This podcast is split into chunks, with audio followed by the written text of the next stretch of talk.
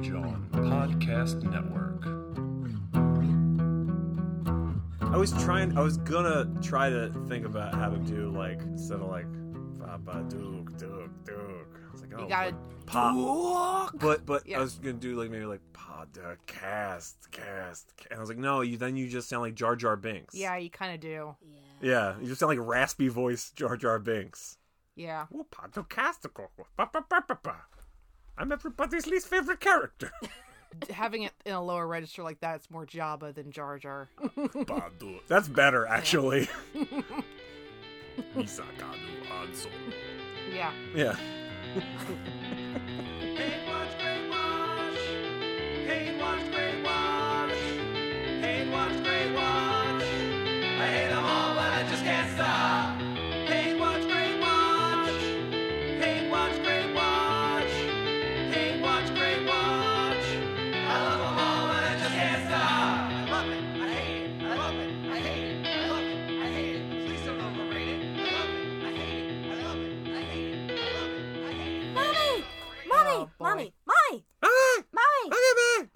Nothing in my hands. Nothing in my hands. Nothing in my hands.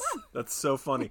The kid, like, did you look up what he did after this? Uh, he acted in two shorts after this. Oh, okay. One one in 2015 and then one in 2020. Oh, okay. Yeah. All right, So, so, not a lot. No, no, no, but that's fine. Yeah. He's young. Yeah. So, uh, welcome to Pride Month. Hell yeah. Woo! Three episodes dropping in June, Yep. and we're like, ooh, let's have a let's have a big old Pride party. Yeah. Um, so we're of course kicking things off with gay icon, LGBTQ icon, the Babadook. Hello, excellent humans. Welcome to another episode of Hate Watch, Great Watch. I'm your co-host Hunter Bush. With me, as always, Your other co-host, Allison Eucoulis. and today we are joined by our three-time, gu- four-time guest. It's me, Smalls, Nicole. Taped off TV. Um, yeah, because you've been on um, Scott Pilgrim, Mm-hmm. Vibrations, Yes. and what's the other one? Uh, Hubie Halloween, right? Hubie. Oh, Yes. God. I knew there was a third one. Yeah. Yes. All masterpieces. Not a lemon in the bunch. Not a lemon in the bunch. but in your you know in your personal real life life you've been getting more and more into horror stuff recently. Oh, yeah. and so i was like oh we should do a fun like horror movie. Absolutely. and uh, i've wanted to do the babadook um, last june doing scheduling weird shit and i was like oh we missed kind of missed it. I was like we'll save it for next year. So this year i was ready. And then i was like oh usually we do two episodes a month but because it's every other week. Uh, but i was like oh we have three? I was like great excellent. Um, but yeah we wanted to do this uh, because as we said lgbtq icon the babadook Yeah. uh, yeah so I Why mean, is that?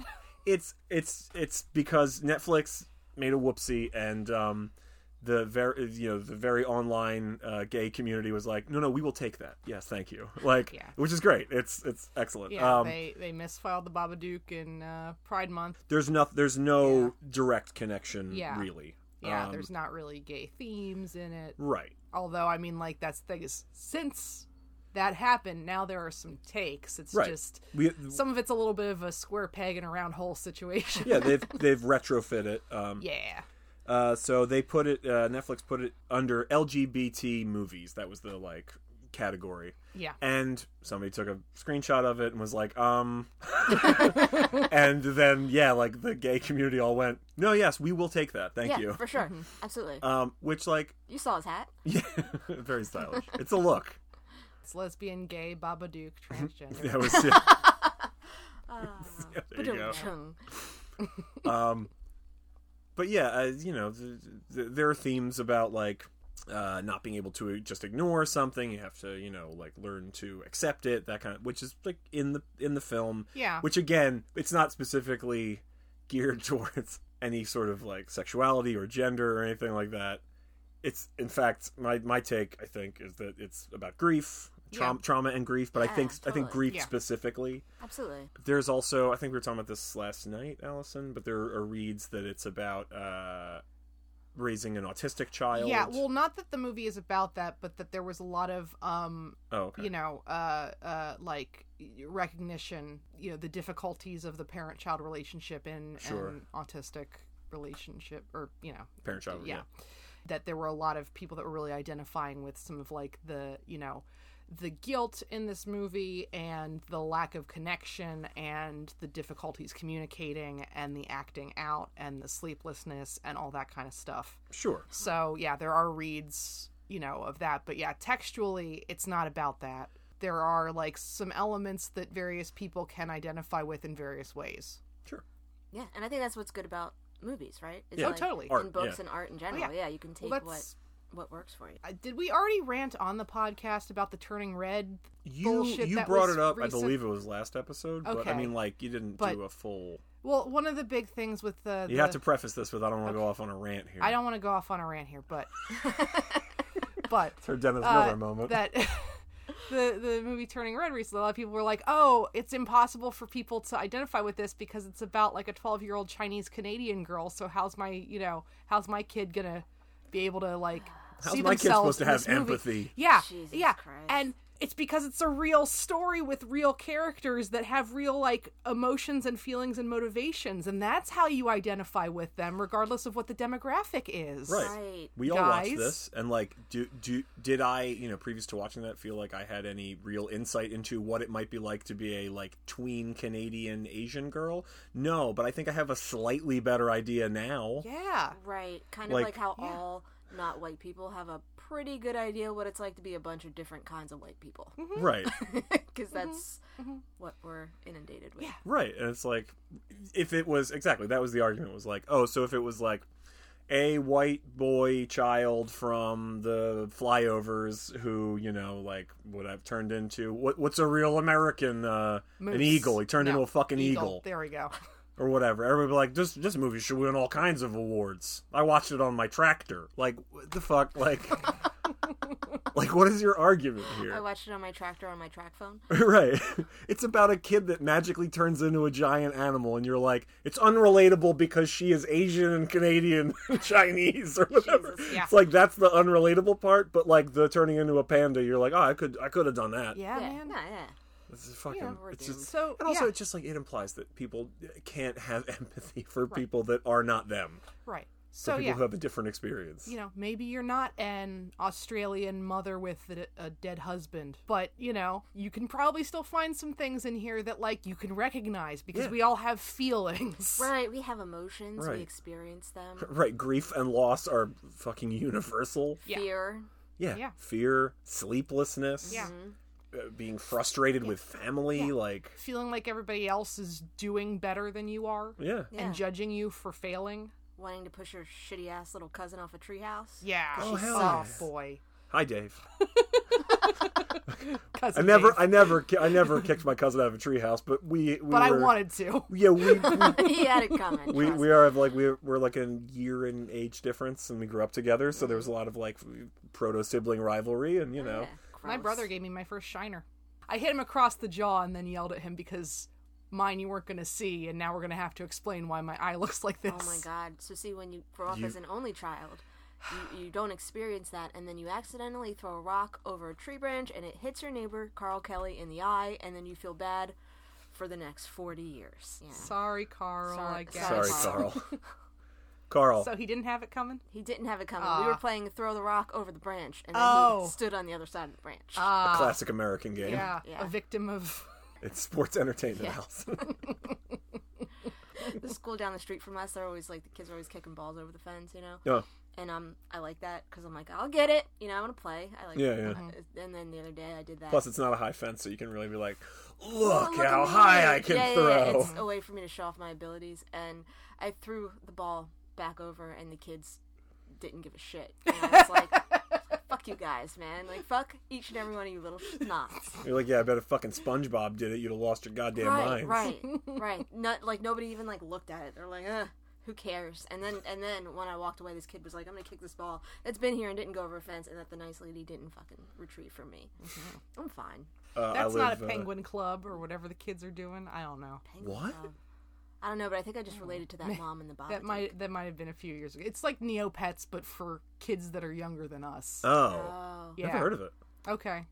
kids that are younger than us. Well, that's the thing is, I. I said No. that and then realized No, that's what the kids the were world playing stopped, when I was a stopped camp children counselor. with with us. We broke the mold. Everyone went, "You guys nailed it. Yeah, what's the point? No more kids." What is the point? Yeah, no, that was that was something that was hot when I was a camp counselor What? 15 years ago. You were a camp counselor? Uh, No, it was it was in the city. It was the Future Stars camp run out of the Friends Select. Oh, what School. stars do you know? What stars did you counsel? Those kids weren't talented. Oh, oh. No, they might be fine. I don't know. I had this, I had the I had the six year Holy olds. shit! That's somehow worse. somehow more savage. They might, They might be be fine. fine. might be. I had the six year olds, and they were really difficult because they were either hitting each other or kissing each other, and neither of those were okay. God. And the five year olds didn't do that, and the seven year olds didn't do that. It was just this fucking age group couldn't act right. Specifically six. Six year olds. Yeah. Wow. Wow. Yep, which is also the age of uh, Samuel in this movie. So I think there's Hey, some thematic relevance Yeah. here. Look at that. Also- Six is fucking hard, man. Oh, Also, to all listeners, just so we're clear, they did not stop making children with us. In fact, friend of the show, my good friend Kim, just had her first son. Yeah. I'm saying first, as she might. This might be the only one. I don't know. Mm. I don't know what her plans are.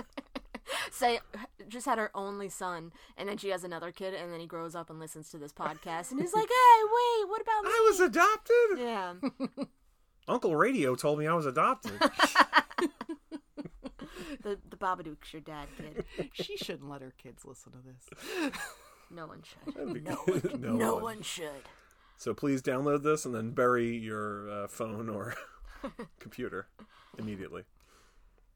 Uh, oh, speaking of buried things, did you know there's a uh, did you know there's a, a Nickelodeon time capsule that was buried 30 years ago yesterday or 30 yeah 30 years ago yesterday or the 30th or whatever. Yeah, And and, they're gonna- cracking it open in another twenty years. Yeah, Twenty years. yeah.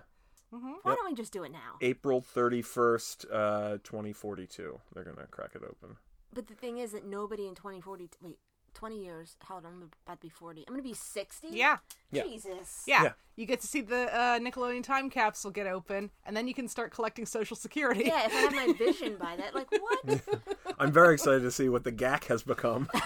Uh, fossil. It's a fossil. Well, that's what I was like. It's either going to be withered and nothing, and then when it gets exposed to air, it like rehydrates and comes to life, and that's how the Earth dies. Oh or it just became its own ecosystem in there, and when it comes out, that's how the Earth dies. Ugh. either way, Gak will ruin us all. Is the announcer Harvey in there?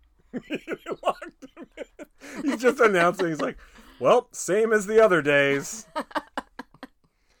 Day six thousand eight hundred and whatever. Oh, I hope Harvey's alive. I mean, is preserved forever in the, Well, in the that's vault, true. Yeah. hermetically sealed." Harvey will never die. Yeah, do you want to give any bona fides for the movie? I oh, actually, I should start with a disclaimer. I'm likely to mess up the name of lead actress Essie Davis at some point. Call her Ossie Davis. Say Ossie Davis. it is just likely to happen, Yo, what a different movie. right? And Allison, just so you know, Essie Davis, Ossie Davis. Yes. For those yeah. not Uh-huh. looking at Oh, my yeah. phone, No, very familiar. Essie Davis, uh, in this film, blonde, but usually darker hair, but blonde, Australian actress, Ossie Davis, older American black actor of some renown, who has been in. Uh, You, you may have heard of him. may have heard of him. Um, you've definitely seen. I took a screenshot of just his uh, the four films that IMDb is like. You probably know him from. It is Do the Right Thing, Bubba Ho-Tep, which is a favorite of mine, The Client, which I totally forgot he was in, Oh yeah. and Grumpy Old Man. Or since this is the big gay episode, right? He was in that word. oh, that's right. Yeah, he played Bette's uh, very homophobic father. Mm-hmm. Yeah. Yeah, it's been a I was- I, it's been a long. L, L word's been coming up a lot recently, um, and I keep being like, because I never finished the original like series. Oh, Hunter. So I fell I- off in the last It's, season uh, I- I watched- the the is for last lifestyle. season. It is a lifestyle. I watched the last season, but I didn't watch the season before because I could not fucking even with Jenny Schechter Oh anymore. fuck, Jenny! You want to do a Yeah, you want to oh, do I an know. L word podcast, Oh, you guys? Because I am Sure. fucking there. I would Let totally me do an tell L word podcast. Step aside, hosts. 'Cause- I have things to say. Because you remember, you know, Yes. Pat. Well, the, you remember Pat. Pat had would just download whole shows, like everything you could get, like a torrent of everything. oh yeah, So everybody was talking about the L word, and I didn't have Showtime. You Right. know, it was Showtime, right? Showtime. Yeah. Yeah, and I was like, I didn't have it. And Pat's like, oh, it's on the Xbox. So I ended up watching like all the L word in like two weeks. Um, Like, I literally came out because of the L word. Really? Oh yeah. It's just you were like, I mean, ah, not be like it was gonna happen regardless. Well, but um, the yeah. word was what lit the fire under your ass. Oh yeah, because I was living with my boyfriend and um, this girl that I went to school with, like fake college with, um, was a lesbian. Uh, Fake college. it was fake college. Let's be real. We don't need to get in that, but it was definitely fake college. Um, she was lesbian and she let me borrow uh, the first season of the L Word on v- that she taped off TV. oh, and you're just sitting there going, "Oh fuck!" And I was like, oh man. And then, right, I asked for you're it for literally Christmas. the you're literally the this better not awaken anything in me. meme. uh, then I asked for it for Christmas, um, and everyone was like, "But really?" And I'm like, ah, "It's just a good show. It's a good show. I can't like TV. I can't like TV, you know." Um, and then uh, my mom's then boyfriend's lesbian sister bought it for me and was like, "Here you go, champ." And then when season two premiered, uh, the girl that I went to school with, she invited me to go watch, you know, like viewing Yeah. parties, and then I was surrounded by all these lesbians who were like, "Hey, guy, you're a lesbian," and I'm like, "I, I know." Um, You're I like, know. yeah, I'm starting to, yeah, I'm starting to realize that that is the, yeah, yeah, yeah. yeah, yeah. So, um, after a couple viewing parties, um, You got your card in the I mail. got my card in the mail. nice. Yeah, It's like the AARP. yeah, it was pink, just like the DVD covers. Mm-hmm. Oh man. Came with an Indigo's Girls cassette Yeah. Oh, has to. um, and a white button-up shirt with a skinny black tie. yeah. that was the uniform. That was the look. when we Yeah. were. Oh man. And the rest is history. And here I am. Yeah. And weirdly, it came with a, a Grammy for Melissa Etheridge.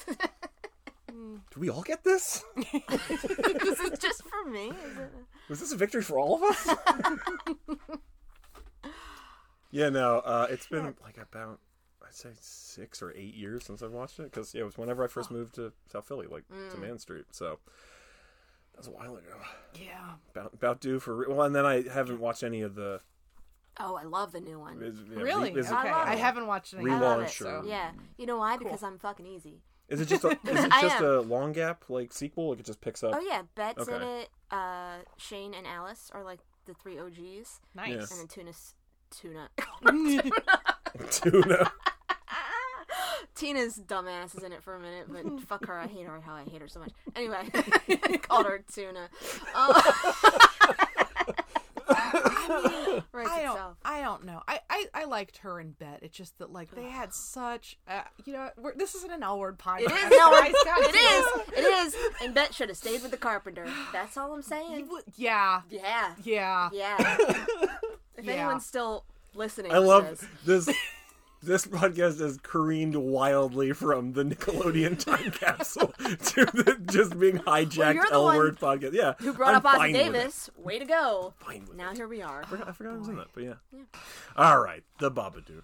So yes, I might say Ossie Davis at some point because in my notes I kept being like, "Man, Ossie Davis is really good. That's not her name." Go to take a note and be like, "You know, that's not her name, dude. Come No, on." It's not. It's not her name at all. First thing that I wrote down in my notes here was Amelia's hand equals the Babadook. Her hand. Her hand. The beginning of the movie when she's like shutting off alarms and shit.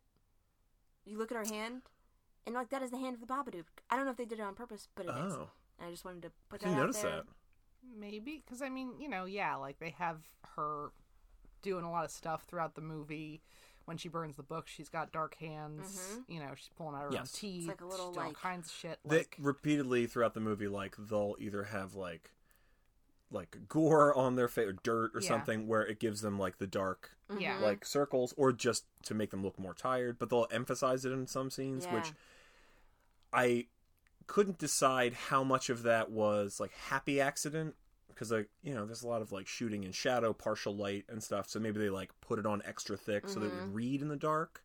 Or if it was like oh they're kind of shadowed we'll put it on extra thick to like allude to Baba babadook stuff. There's a lot there's a thing at the you know the babadook silhouette is very like famous and very specific you know. Yeah. and at the end when she's confronting it uh, in the bedroom um, she like walks off screen and uh, it's just her shadow on the closet doors and her shadow is just that shape Ah, like- yeah, yeah, yeah. and uh, you know it, it's obviously yeah it's about grief and it's about these things being inside you and there's a lot of like swapping like topsy-turviness with like who the audience maybe not is supposed to, but could read as like being the Babadook or being responsible for the Babadook or something. There's a lot of some of it you're like, I think it's the son, and then some of it is like, oh no, I think it's the mom, and the you know reading it as grief, it's like, oh okay, obviously it's both of them. It's a shared, Yeah, yeah, it's a yeah. shared thing. It's the family, you know,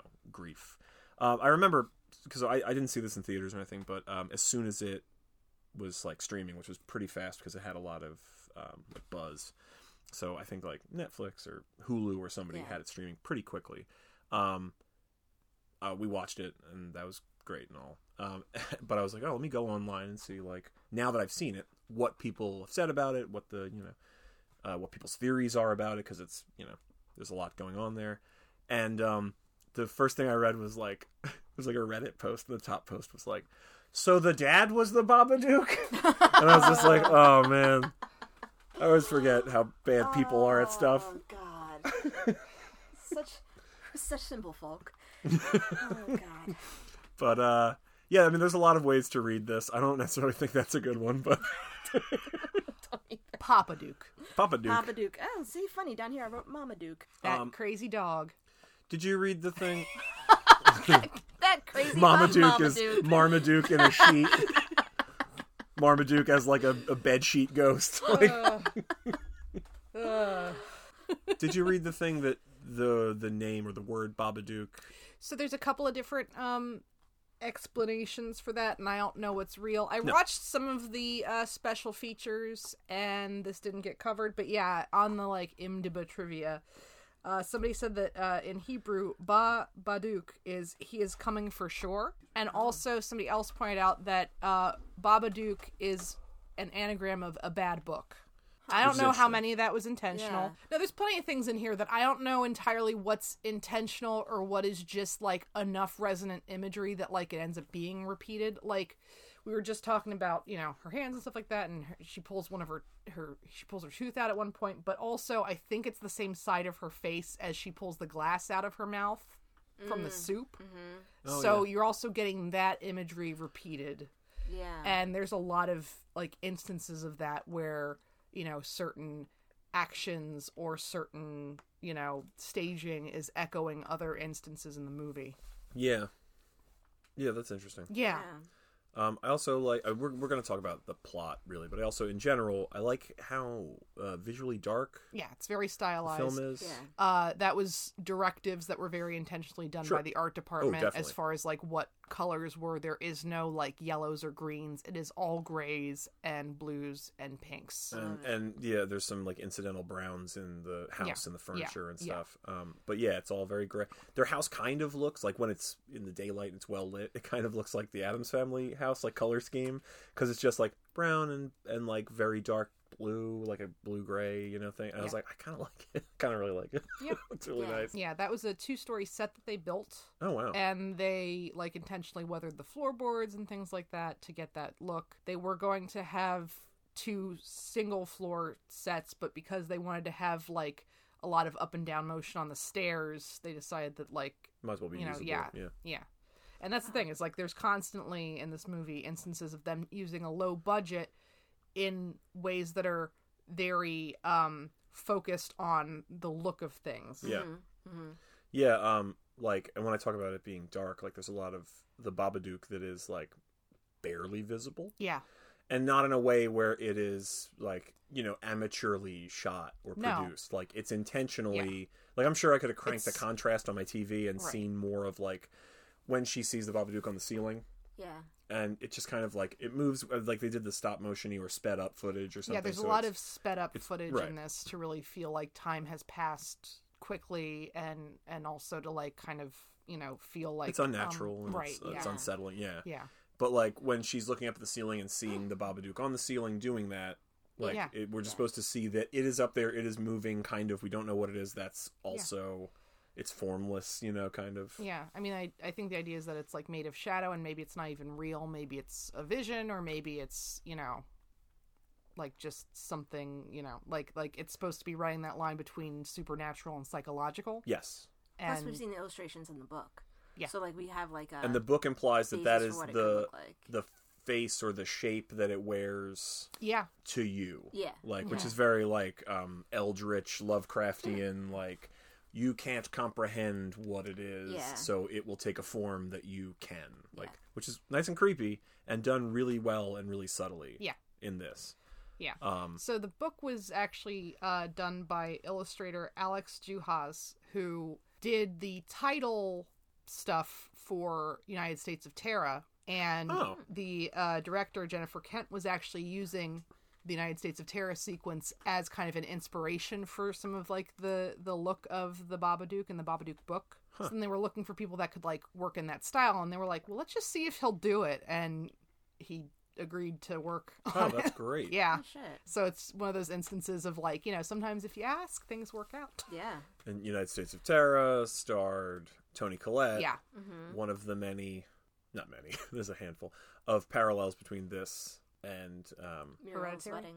Hereditary. Yeah. yes, this and You're thinking Muriel's Muriel's Wedding. wedding, yeah. But no, this in Hereditary, Um, because there's a thing later on where uh, Amelia is, uh, which is Essie Davis, not Ossie Davis, Yeah. is hanging from a door frame Yeah. and like kicking the Oh, that's door, great. Yeah. which is very similar Uh, yeah. And, you in know, Toni Col- to Toni uh, Collette, uh, like kicking the the trapdoor in the Yeah. ceiling. Mm-hmm. also neck trauma, There's some, yeah, there's some, Mm-hmm. so car, there's a car related injury, car related injuries. Yeah. car related fatality. yeah. Um, Yeah. yeah, Yeah. And it- There's oddly like, yeah, again, and again, I don't think it's that like, it's definitely not a one to one, but I think No, it's no. that there are certain like, they're, they're touching on Yeah. similar themes in, in very different ways. right. And then also that, yeah, there are like certain um images and like, you know, anxieties that I think are much more universal. So they do pop up in, in different things or, or within a specific text. Yeah, and I think um, Hereditary was only like a year or two after this. Um, Um, they were clearly tapped into similar. 2018 was Oh, 18, Hereditary. okay. Yeah. Uh, yeah, did we say this was released in 2014, It directed is. by Jennifer Kent? Yes. Um, Based off of a short that she had done previously called Monster, and Oh. she kind of spun it out Ah. into a larger feature. Yeah. That's cool. That is Yep. cool. I would like to see that. Yeah, Yeah. I don't. I I tried to look for it, but I don't know where to look for it. Um, Jennifer Kent, uh, her follow up to this was uh, The Nightingale, Yeah, which, Which you is- and I watched. Which we watched. It's a rough watch. Yes. Um, it's very good, but it's it's that touches more on like um the racism in Australia's history, and so that ends up being it's a, it's a, yeah, it's about you know, colonialism and right. uh, yeah, colonization right in and so Australia. that's got a lot of grief in a much different form Yeah, it's a it's gru- a grueling watch. Yeah. Very well made, and the performances are really good. But it's just Yeah. like exhausting. Was it called The Nightingale? Yeah. yes yeah i mean it's it's good It's good if you're looking to feel kind of bad for an evening, Yeah. but be like, wow, that I- was really like excellently done. yeah i mean with that kind of stuff like it's important to watch movies Yeah, like that Absolutely, it really is You just have to be in the right headspace But, for it, and yeah, and know going in like this isn't gonna be fun. yeah it's one of those things where the grief isn't personal it is you know it is larger and that is the Societal? the, the si- yeah, Yeah. and the size of it is kind of daunting Yeah. so yeah but yeah no i mean again uh, another good uh good job on that one Yeah. All right. So in brief, the plot uh, is so we have Amelia, who's the mother, and Samuel, um, played by noah, Noah wiseman Wiseman, um, who uh, is her six-year-old son, uh, and turning seven yeah, about to turn seven.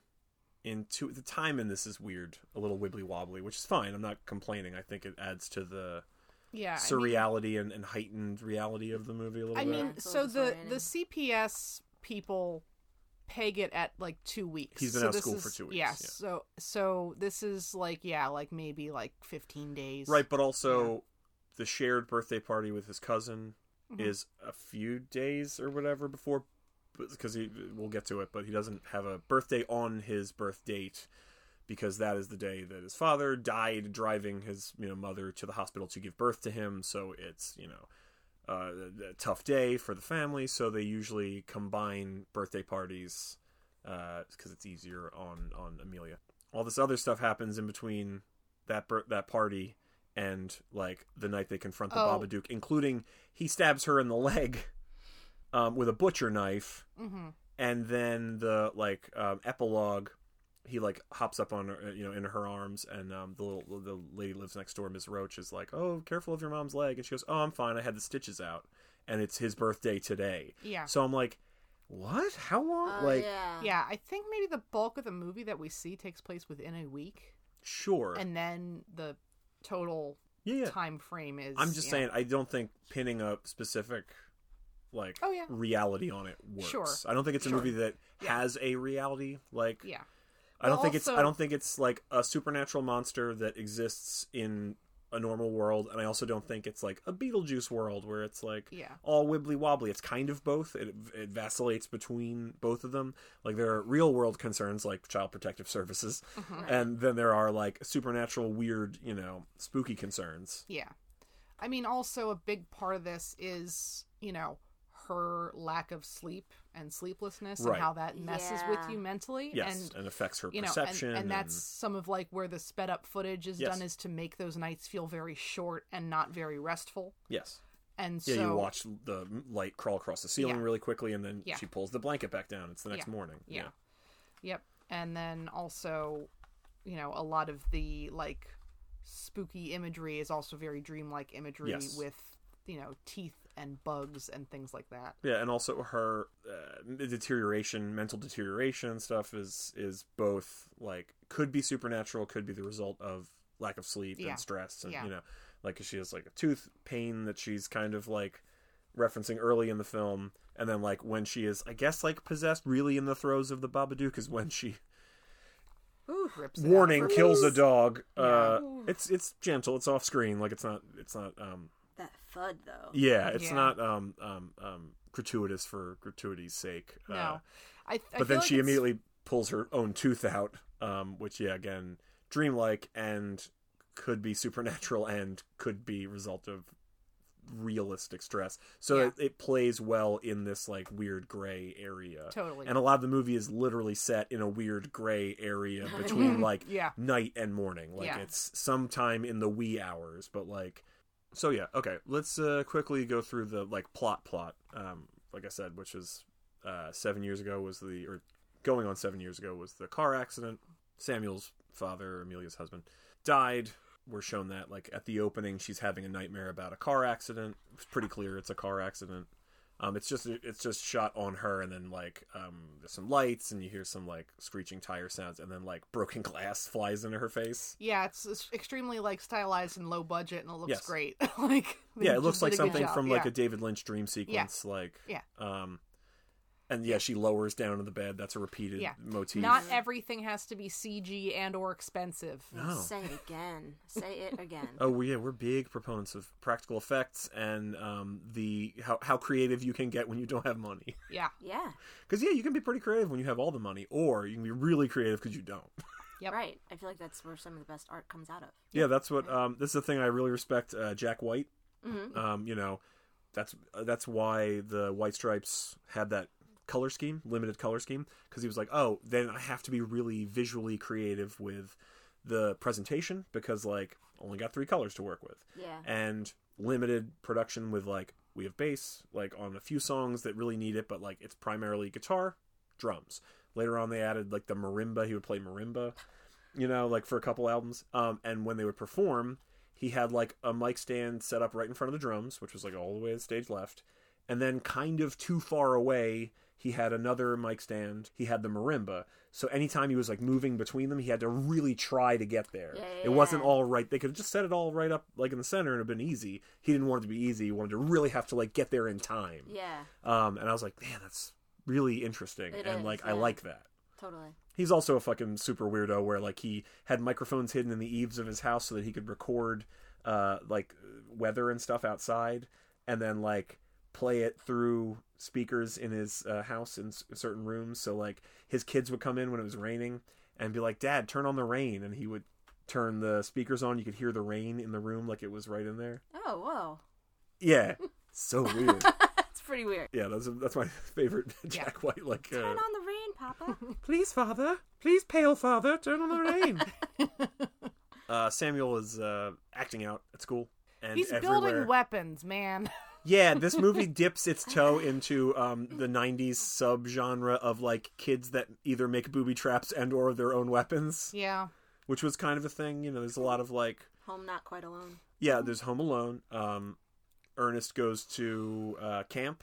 They build that like death rally racer like Yeah. catapult car, and they're throwing like pots of rotten soup at people or whatever. Do you remember this? Uh, it's, uh, Uh, sort of. Yeah. Hook.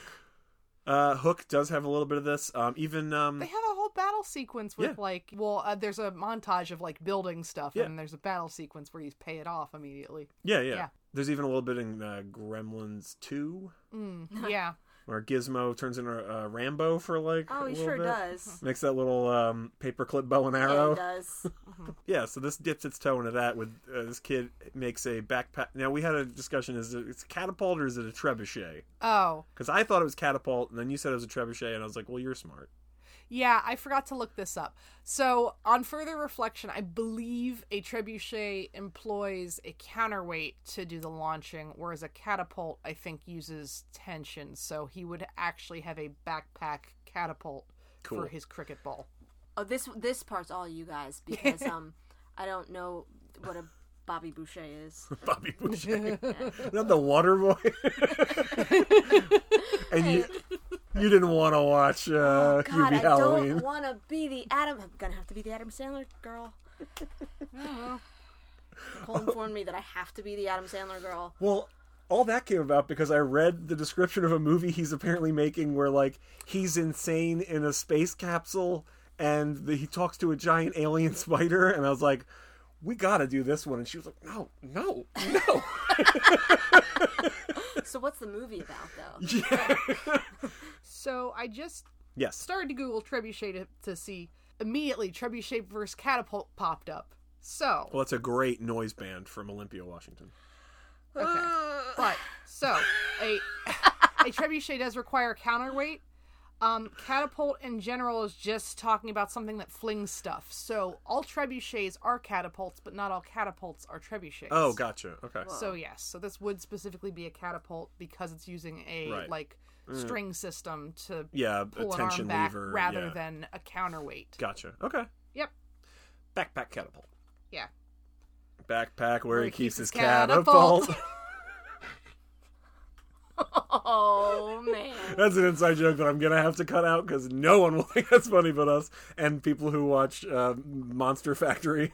yeah. When he has his backpack catapult, my note immediately is like, get this kid on BattleBots. This kid needs to be on BattleBots. Yeah, he's a MythBuster. Yeah. He needs to have this energy put into something more constructive where he's not injuring other children Or breaking windows. yeah, because yeah, he Like, makes come on, this man. makes this backpack catapult, and, And she straight up, mom is very in this scene. Yeah. mom is very uh, uh, agreeable. Yeah. All she is is like, all she says is like, please don't fire it in the house. Yeah. and he immediately goes, look at this, and fires it in the house through a window. yeah, yeah, that. so I mean, it's funny. It is later on, funny. he's got uh, a crossbow for darts. Yeah, he Like made a metal- crossbow metal, out of like. a, it looks like a picture frame or a banister part or something. Oh, yeah. And then it's got like a hook and a dart. Yeah, I thought it might have been like molding, like Maybe, crown yeah. molding or something. But like, yeah, he makes he's his Good own. at what he does. Yeah. Yeah, and um, yeah. so he gets takes kicked. junk and makes it dangerous. Yeah, Right? yeah, Yeah. MythBusters, baby. yeah, Adam Savage. yeah, Um, so yeah, uh, so he gets kicked out of school. yeah. they initially they call her in uh, to a meeting and they're like, we're gonna have to, you know, give him a uh, Monitor. a that's monitor, it and was. she's just like, no, fuck, this is stupid. yeah, she's um, like he already feels weird enough. Yeah. Um, so there's a couple things in this. Uh, she she keeps saying, um, "Stop calling him the boy." I like that. Yeah, because Yeah. they're like, we've, we've already tried talking to the boy, and she goes, "Stop calling him the boy. His name is Samuel," which I think, Oh, that also happens later on too. Yeah. yeah. but I think that's emblematic of the theme of like, stop being vague. Yeah. He has a name, like, a, a, you know, Yeah. name him, like, address this. yeah. Like, I think that's echoing that, right? Mm-hmm. Does that make sense? It does. Okay. do, do you mean that more as like um like Well, met- metaphor and euphemism? Yeah, if we're talking about like grief, like Yeah. because the whole thing is that she's not addressing her Yeah. grief, Let- therefore he can't. Let's not dead pigeon sketch my son. Yes, yes, yes. Um, took me a second, but I got what you're saying. Yeah, Yeah. But yeah, she's not addressing her grief um, that she's been carrying around for six years. So he can't because he's a child. Yeah. So he doesn't have the like you know acuity to be able to even try to do that. Right. Acuity. Ooh. When I check forms off, I check some college. Same. Um, right. So this is uh, about how they're both being tormented by this grief uh, that they're they're not addressing. So I think that like, hey, don't be vague, don't be euphemistic. Like his name is Samuel. Like, and that's the thing she should be doing. Similarly, he keeps saying to her, uh, like when he's doing magic tricks, he he does magic, a lot of close up magic. Um, he keeps saying stuff to her like, "It doesn't work if you don't look at me," which is also about like you have to address this. yeah. You know what I mean? Like, Yeah. I think all that dialogue is thematically important, if not like a direct one to one like Yeah. clue. That makes Huh. sense. Yeah. And then I mean also too like the magic stuff functionally in the script allows him to do sleight of hand later to not take his medicine. Yes. And, right. you know, like to have like some of this like equipment and stuff around. Yeah, and- idea. I, I guess the idea is that he knows how tricks are constructed and how they work, Mm-hmm. which mechanically helps him build these like crossbows, Yeah. backpack catapults. The best magicians build their own tricks. yeah, Yeah. yeah, This that's is true. Yeah, the Prestige taught me that. Also, make sure to have a lot of brothers. Is that what that movie's about? Big families? it's not. What movie? Oh, it was Prestige. Titan. Oh. A lot of people were like, "Yeah, this is a movie about families." Oh yeah, people when when Titane started um, streaming on Hulu, I haven't seen it. it's good. I, it's right. It's another like hard watch some of yeah, it, but man, it's yeah. really good. It's super and weird. wild. It's super good. Did you see? Um, her name is uh, Julia Ducournau, I think. Yeah. Did you see her first movie, uh, Raw? That's also Okay, so Raw is hard to watch in parts. in parts, but it is fucking awesome, and it makes more sense than Titan. um, ti- yeah, Titan is a little Uh, more Titane's- moon logicy. Like yeah, it's very like more Yeah. Lynchian, like out, surrealism. Yeah, yes, it's very, it's yes, very. yeah. But like Raw is essentially Raw's- the story of a, a girl who feels kind of outcast at her school, um, and then be, she becomes kind of a cannibal. yeah, Oh. But it's also about uh, relation, familial relationships, her relationship to her sister, um, Okay. sibling rivalry, things like that. And it works. Like when you watch it, that sounds crazy what I just said, but when you watch it, like this all makes sense. He's right; those are the themes, and that's what the movie's about. But it does make sense. Yeah. And Titane is about I mean, gender and personhood yes, and uh, how sexuality uh, f- filters into those things and how we interpret those things and but then also there's some familial love. Then there's also- and right. acceptance, right Yeah. and about found family yes, and yeah, it's really interesting but also she has sex with a car and gets pregnant with the car's baby and it's really And- interesting Does and- she and pretends have to the be this guy's Mm-hmm. son while she's pregnant? she runs away from her family because she has murdered them and i did not make this up Yeah. and um, so she's like oh i'll go undercover and pretend to be this guy's long missing son that he he's like a local fire chief um, so he's like my son you're back and welcomes him into the uh, firehouse and trains him to be like a new fire fire deputy sort of thing Sure. um, Does and the then it- baby come out with wheels? uh kinda it's a metal baby Oh my god. it's real good movie's real good and crazy Okay. um yeah Yep. Okay. it's really it's really wild Okay. but so a lot of people when that was streaming because it was such a Yeah. weird wild hard to Yeah, describe they movie were like- without They were like, Like- tweeting and stuff, like you know, Titane is a movie about family watch it with your kids this thanksgiving like, oh my god. so that people will be like oh i heard read about this online and i'd be like oh my what now she killed that guy with a chopstick and now she's having sex with a car those Yeah. things are true Speaking of Yeah. uh, booby traps. yes um Yeah. So the reason we watched Raw was it was on a list that somebody made of most abandoned Netflix movies where people started watching them and then Get out. yep, there is so for a movie with for cannibalism that can't hang. so for a movie with cannibalism Sucker. the thing in it where I was like, this is maybe too much for me is literally just like w- weird, horny, um, like college kids, and the one is like touching the other one's eyeball. Ew. Yeah. You know that thing like you're like uh, you know you always see in movies where like the older brother would pin the one and like like lick his finger and then touch his eyeball. Yeah. Um, that was the thing where I was like, ah, ah, ah," like she's literally eating her finger in the scene That's before. and fine, I'm like, yeah. I'm like, oh, that's rough. And then like, not violent, not gory, touching an eyeball, and I was like, I'm No. about to just bail. Yeah, I might be with you on that. Yeah. it's only like one scene, but I was like, yeah, Nah, nah, nobody needs that. Yeah. Raw was awesome. yeah, Raw's really, it's really good. It's I loved it. it, it Yeah. really, it's really fucking No good. notes.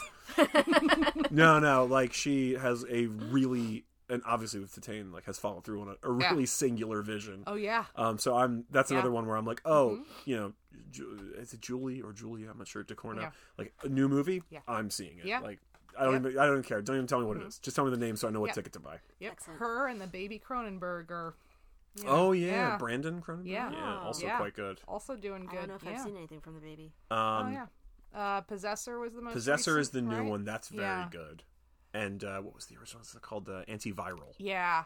That's also Yeah. that that feels very. They both Yeah. feel Cronenberg, but Yeah. Possessor feels like it could become its own thing. Like Yeah. he could have his own identity, whereas Mm. antiviral feels very much like ah, you're the son of Cronenberg. I Ah, see. yeah. Like Mm-hmm. new, new horror aside. Okay, Yeah. that was our new horror minute. After Samuel's been kicked out of school, it's just kind of a misery montage. It's just you know, she can't deal with him because she doesn't really know how, and also she's got so much that she's not addressing that's on her plate. Like Yeah. she's just ignoring that she needs to you know do this uh, internal emotional like housekeeping. So she's overwhelmed almost immediately and he's acting out because of it. Like it's you know which is you know all makes sense. Yeah. um, but it's just a lot of that. And every time she tries to find anywhere to put him for a while so she can get a break including like oh he's asleep i'll i'll actually masturbate for once with as Poor allison woman. said the world's oldest vibrator Listen, the poor woman. Yeah. Like I know. she just I wanted to have a little, you know. Yeah. Yeah. Yeah, oh, she. This, this isn't an elaborate setup. Yeah. She wasn't like, I'm going to Yeah. light a whole bunch of Just- candles just and put on Right. Bust out a Sade. She was quick nut for the first time in probably like six years. Right. right, or whatever. You, whatever. It could be six months. That's still. Yeah, I know. She still deserves it. Yeah. She does deserve it. Yeah. That and was then that was the most heart wrenching scene to me. Yeah. I'm not even lying. and then that kid Like, comes this poor woman. fucking belly flopping in yeah. to the bed, and she's just like, Jesus Christ. And she's like, "What is it?" He's like, "The fucking Babadook's in me fucking bedroom." And she's like, "I guarantee he's not. Would you please leave?" And then he's just like physically just like on top of her. Yeah. Right. And she's just like, oh, I hate I I actually hate my life. Yeah. Kids are bad. Babadook. Kids are bad. Let ladies get off. Yeah. Yeah, we are uh, uh, pro pro sex, pro female orgasm, lightly anti kid. that's, that's our I just like, podcast stance. Vibrators don't get you pregnant. vibrators don't. Titane. Well, Good. was it a If vibrator car- or a car? It was a car, but like if a car can do it, maybe a vibrator could. In Nah. this universe, the vibrator could not get her pregnant. Right. Yeah. No. Um, Also, it- the vibrator couldn't drive a car. no. The vibrator is like of like definitely one of those back massagers. Vibrator is definitely old enough to be sterile. My God. yeah, if you pause it, you can see uh, there's a there's an I, I like Ike bumper sticker stuck. Oh on my Yeah. god. There's a t- there's two tennis balls at the bottom of it. Yeah, it says Just sponsored by Walker humor. Metamucil. Yeah. Yeah, just a little Walker humor for everybody out there. Um, this is terrible. I think the entire episode should be about how that lady deserves to get off. She Yeah. does. That's that should be the final coda of the film. Yeah. It's like, ah, family's good. Uh, my knife wound leg healed up. Babadook in the basement. Yeah. Also, I got my rocks off. Right. Finally. Um, but yeah, every time she tries to, and she, you know, takes him to the park. Let, maybe let him work off some of this energy, and he almost like breaks, Dive bombs off. yeah, of almost a- breaks his crazy neck climbing the top of the jungle gym. It's not even um, a jungle gym. It's a swing set. Like oh. it's not designed to do that, Well. and he fucking got up there anyway. He But- just wants his mom to look at him. Yeah, and Yeah. and this is uh her sister, I guess, or possibly sister-in-law, no, s- I, sister. I, I, yeah. Um, is tell is breaking the news that they won't be doing the shared party this year. Um, her excuse is that her daughter doesn't who wants to have a uh, like a princess party and doesn't want him to be a part of it because he's a boy and she only wants to have her female you know friends there. Um, Ruby, that little gendered bitch. yeah. I hate that girl. Oh, she's also a brat. She sucks. And she gets kicked out of a treehouse later, and we all went, "Yeah, deserved it." She's, Yeah. a, she's a mean kid. Yeah. yes, if Yeah, you're gonna totally. talk shit in, a, in the doorway of a treehouse, you better either know how to fly or know how to land. And she can't do it. Yo, no, she fucking face plants. That kid I- sucks. Yeah. I didn't break her face. The fall broke her face. Yeah, it's, it's the Batman logic. I didn't kill him. the fall killed him. um, I did have a note that like Samuel is one of very few men in this movie. Yes, Oh yeah. there's Like- Samuel. There's Robbie, yeah. and there's the ghost of the husband. Yes. Yeah, Yeah. very few, very few. Yeah. Well, and and he's not interacting with most of these people, yeah. Mm-hmm. and so, you know, I feel like that's a further like removal of of him. He doesn't necessarily. Oh, have, Samuel. Like, yes. Yeah, doesn't have any kind of a role model. Any Right. Yeah. Right. Doesn't Yeah, have I mean, a role he- model. Is you know functionally like considered different than all of these people. Right. along gender lines and so like that's like a further level of like ostracization and you know Yeah. separation and otherness for Yeah. him Um, Yeah. because what is going on is that uh, mom has sequestered all of dad's things in the basement because it's too painful to look at and to be reminded of, of this tragedy. So it's in the basement. Basement's locked. We never go to the basement. Um, except, that this fucking kid, which I, I mentioned before, that it's a lot of wibbly wobbliness with like who is. I'll use very basic black and white terms. Who is good and who is bad in the movie? Because sometimes you're like, okay, the kid is the problem. The mom is, you know, dealing with him, but it keeps changing because the nature of the grief is, you know, so nebulous and everything. So, um, but he is a pain in the ass. he is uh, he is he is one of the least sympathetic kids who is sympathetic. Like he is ultimately like they both are. Yeah. Neither of them is like uh the, the like the bad person. Neither of them is doing this intentionally or anything. So they both are very sympathetic. But he, boy, you you're just like I get it. yeah I get do I you get think it's wanting to smother this child in his sleep or something. Do you think it's because of the way that this kid played him? I yeah you know what I, I mean? Like, because I when when you mentioned that, like his eyes are always open, so whenever he's like freaking out or like calling for his mom, He's, like, staring. times, his eyes are like it's it's open. like antagonistic. Like yeah, so it's kind of unnerving, and I feel like most kids when they're upset or sad, they're they're like eyes are either I don't know normal and blink, or they're Right. like Yeah. closed and crying. yeah, it's not even that he's know? not crying or not. What it's that he's not blinking actively. No, not at all. Um, yeah. It's very unsettling. I wonder if that was okay. So Well, I, there is this fun. This is from the IMDb trivia. okay Um, it says director Jennifer Kent was extremely sensitive about introducing the themes of the film to child actor Noah Wiseman. During the three weeks of pre-production, she carefully gave him a child-friendly version of what the story was about. Um, Wiseman's mother was on set throughout filming, yada yada yada. Um, but Wiseman was never actually present on set during scenes where Essie Davis's character abuses her son. Davis instead delivered these lines to an adult actor who stood on his knees, which is Dorf. Um, and Kent is quoted as saying, "I didn't want to destroy a childhood to make this film," yeah which I was like, Well, "Great." Um, That's something. she said to get the reaction shots of Wiseman looking terrified, Davis said things like, "I'm going to take your Legos and throw them in the river." Oh, that's and precious. so, so watching it this but time, that's that af- kid's reaction Yeah. to his Legos going in the river. wide-eyed, going, Whoa! yeah um i mean you know so i watched again some of the um special features and stuff and interviews with people and they talk about that where you know and i mean like you can notice it as you're watching the movie. Amelia and samuel are very rarely in a two shot during any of like the fights. Yeah, it's usually just like her and then his reaction and then her again.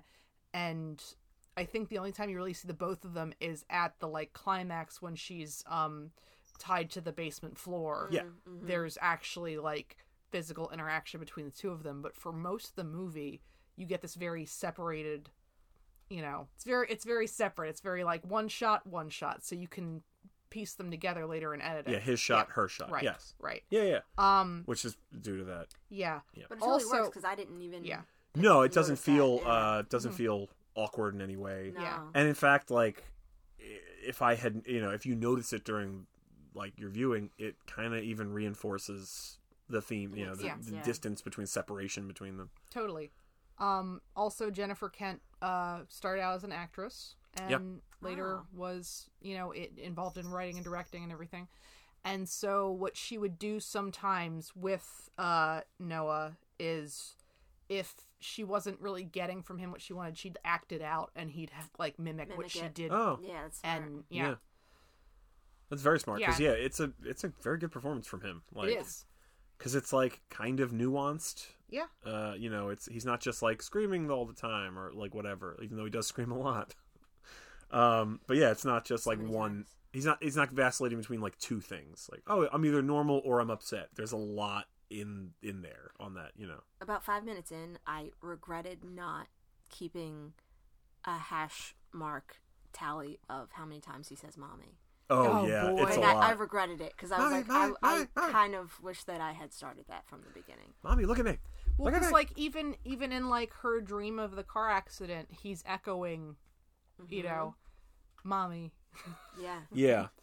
Um speaking of sound, speaking of, uh, Mm. they have a lot of the sound effects in this mixed up very high, Yeah, um, which I, I think gets worse as her sleep uh, deprived state Mm. worsens. I think she like it's supposed to make the audience, I think, uncomfortable. yeah, a little Edgy, jumpier. yeah. yeah, Because like when she's like turning the she she's at a she works at a, a uh, like elder care facility, um, and she's doing bingo and she's Oh, turning yep. the bingo thing. It's so loud. Eighty-eight. Two fat ladies.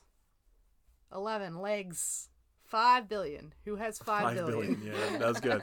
Again, like this has comedy in it. Like it's dry, but like it's it's very funny. Like and then there's there's a lot of smash cuts which are really goddamn funny. Like we mentioned them at the playground, and you know he he keeps being like, "Mom, look, I'm gonna bash its head in," and he's like punching so- nothing. You know, Yeah. a kid playing on the playground.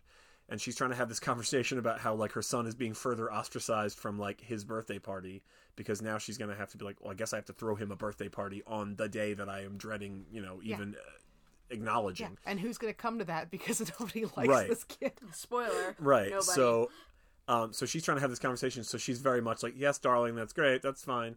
And he's like, "Mom, look how high I can climb." And we see him climbing. We don't see him like getting to the top of it.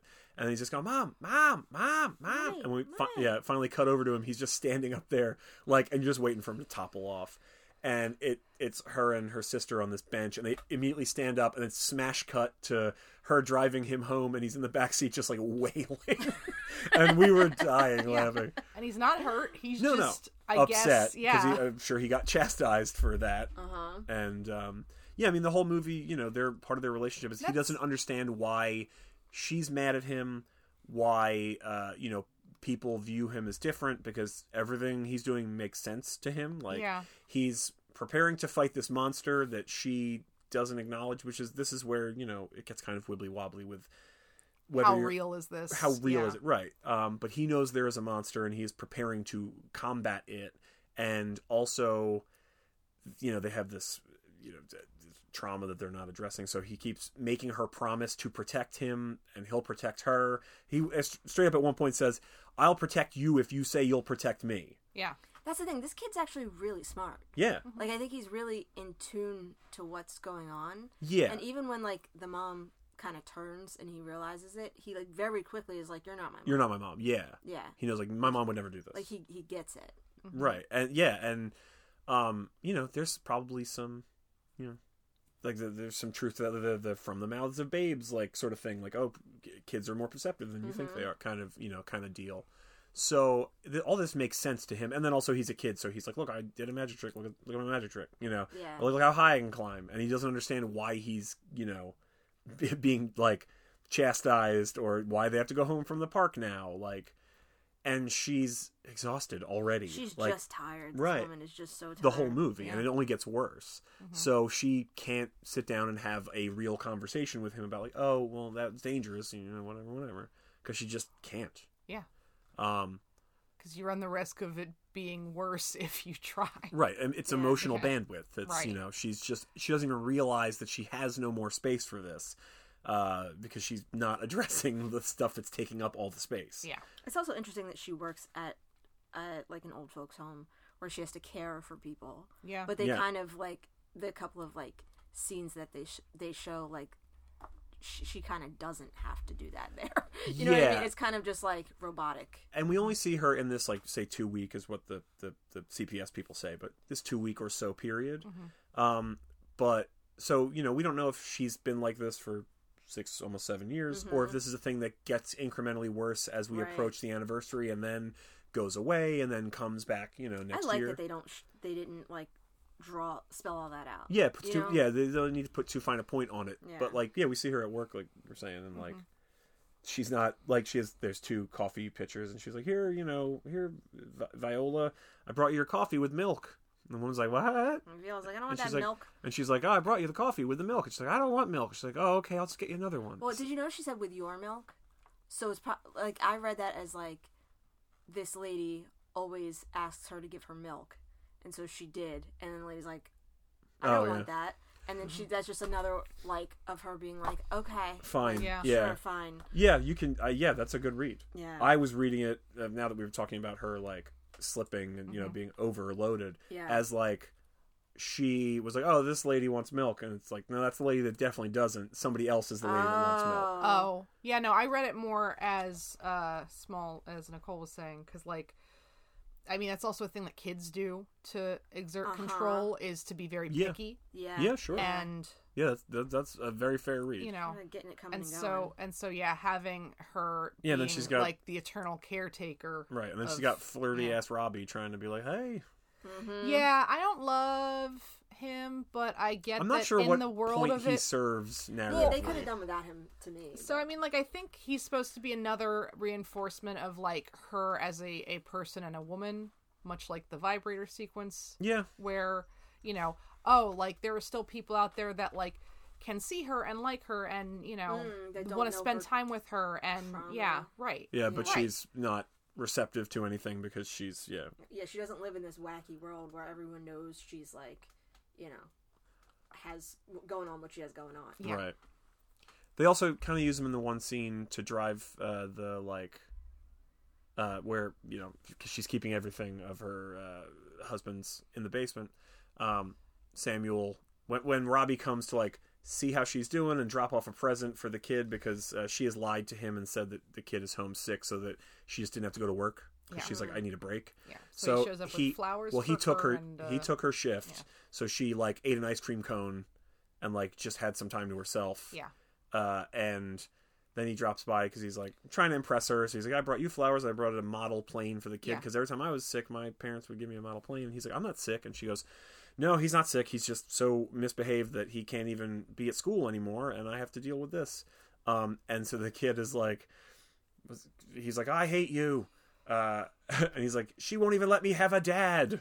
yeah Oh, And- right. yep And he also says, "He's my dad too. You don't own him." yeah when Oof, when when yeah. she's like you know i told you to stay out of the basement and stuff because uh, Yeah. that's what we were getting around to is that he Yeah. has at some point pickpocketed the key from wherever she keeps it and uh, he has like arranged his dad's some of his dad's clothes against the wall uh ha- hung up like a suit and a hat on a on a rack and like the shoes against the wall and the sleeve of the coat is like draped over a chair where the I guess the father is a violinist so the Yeah. violin is leaned up there so he can like interact with this like silhouette of his dad Mm-hmm. which is like incredibly sad and like but it's because that's he he wants to like have any connection to his father Turns out he's kind of like the most important person in his life. yeah You know what I mean? Because Yeah. like all of these things that happen between him and his mom are because of his dad. right because they're not talking about it Yeah. yeah and so yeah that's when he's like you know he's my dad too you don't own him i was like wow i never noticed that the, i didn't notice that the first like two times i watched this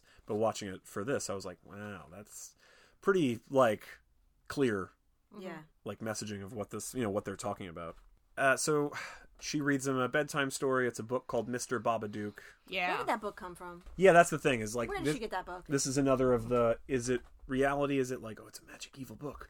Or is it like weird fantasy? Is the book even really like a thing? Does it represent anything? Like is it a book about a car? And they both are like oh we can't talk about cars. Like it was a car accident. We can't Right. address this. Like it could be anything. It is red, which goes along with what a lot of Amelia's color scheme is throughout the movie. Mm. But I don't know how intentional that was, or if Oh. it's just supposed to be a jarring color because it's much more vibrant than a lot of the rest of the house. Yeah.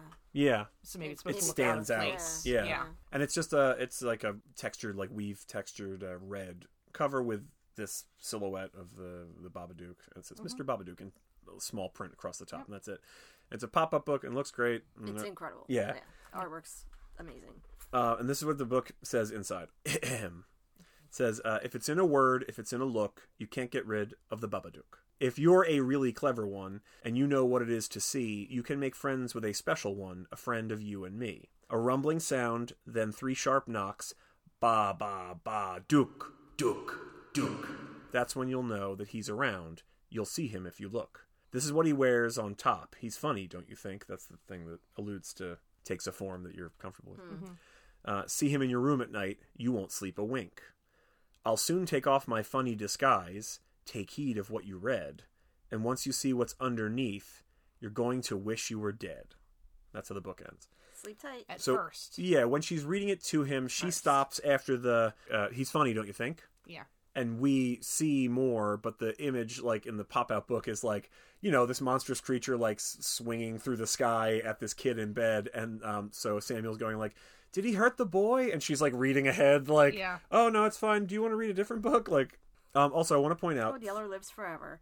from a rhyme scheme standpoint, one word stands out. Doesn't it's not uh, matched with a couplet, and that is the word underneath, which doesn't the the previous thing. You know, it's like an A B A B rhyme scheme. So you know, but the previous A word doesn't end in underneath. It ends in disguise.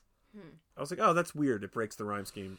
Um, and then li- she she at some point tears the book up, throws it away. It comes back later, as haunted books are wont Yeah. to do. Reassembled and with additional. Right, and now it's second second edition. Yeah. Yeah, yeah, it's the it's uh, Generation Q of the Babadook.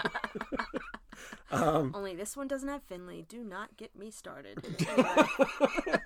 Um, and this time it says, "I'll wager with you. I'll make a bet.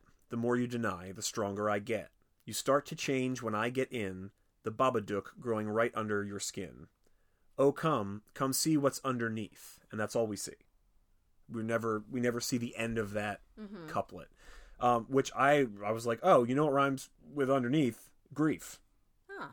right? Yeah. So it's the thing that stands out as the only unmatched, uh, you know, rhyme in the original book, quote unquote original book. And then when it comes back, we never even see what's on the final page mm-hmm. um, because she stops reading it uh, because she Yeah. can't address grief. Right? That makes sense, right? That makes Yeah. sense. All right. All right. I'll give you that. Yeah. Alright. Yeah, no, that totally makes sense. okay. So yeah, there's In kind of Hunter's Poetry Corner. that's right. Yeah, that's right. I need a walking bass line.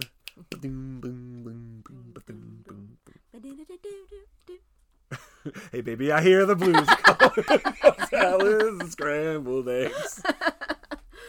Mercy. hey Babadook, I hear the blues are calling. That'd be a great mashup. Frasier Duke.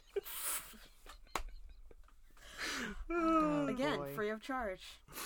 I'm gonna have to make a fucking Frasier Duke image for this episode just because now oh. I want to see it. No one else is gonna make it. You can see it already. Like you can, you I can don't even think picture about it. it. You can see it. That's so cursed. Ugh. Bad time. Oh, that's a great time. Frasier Duke.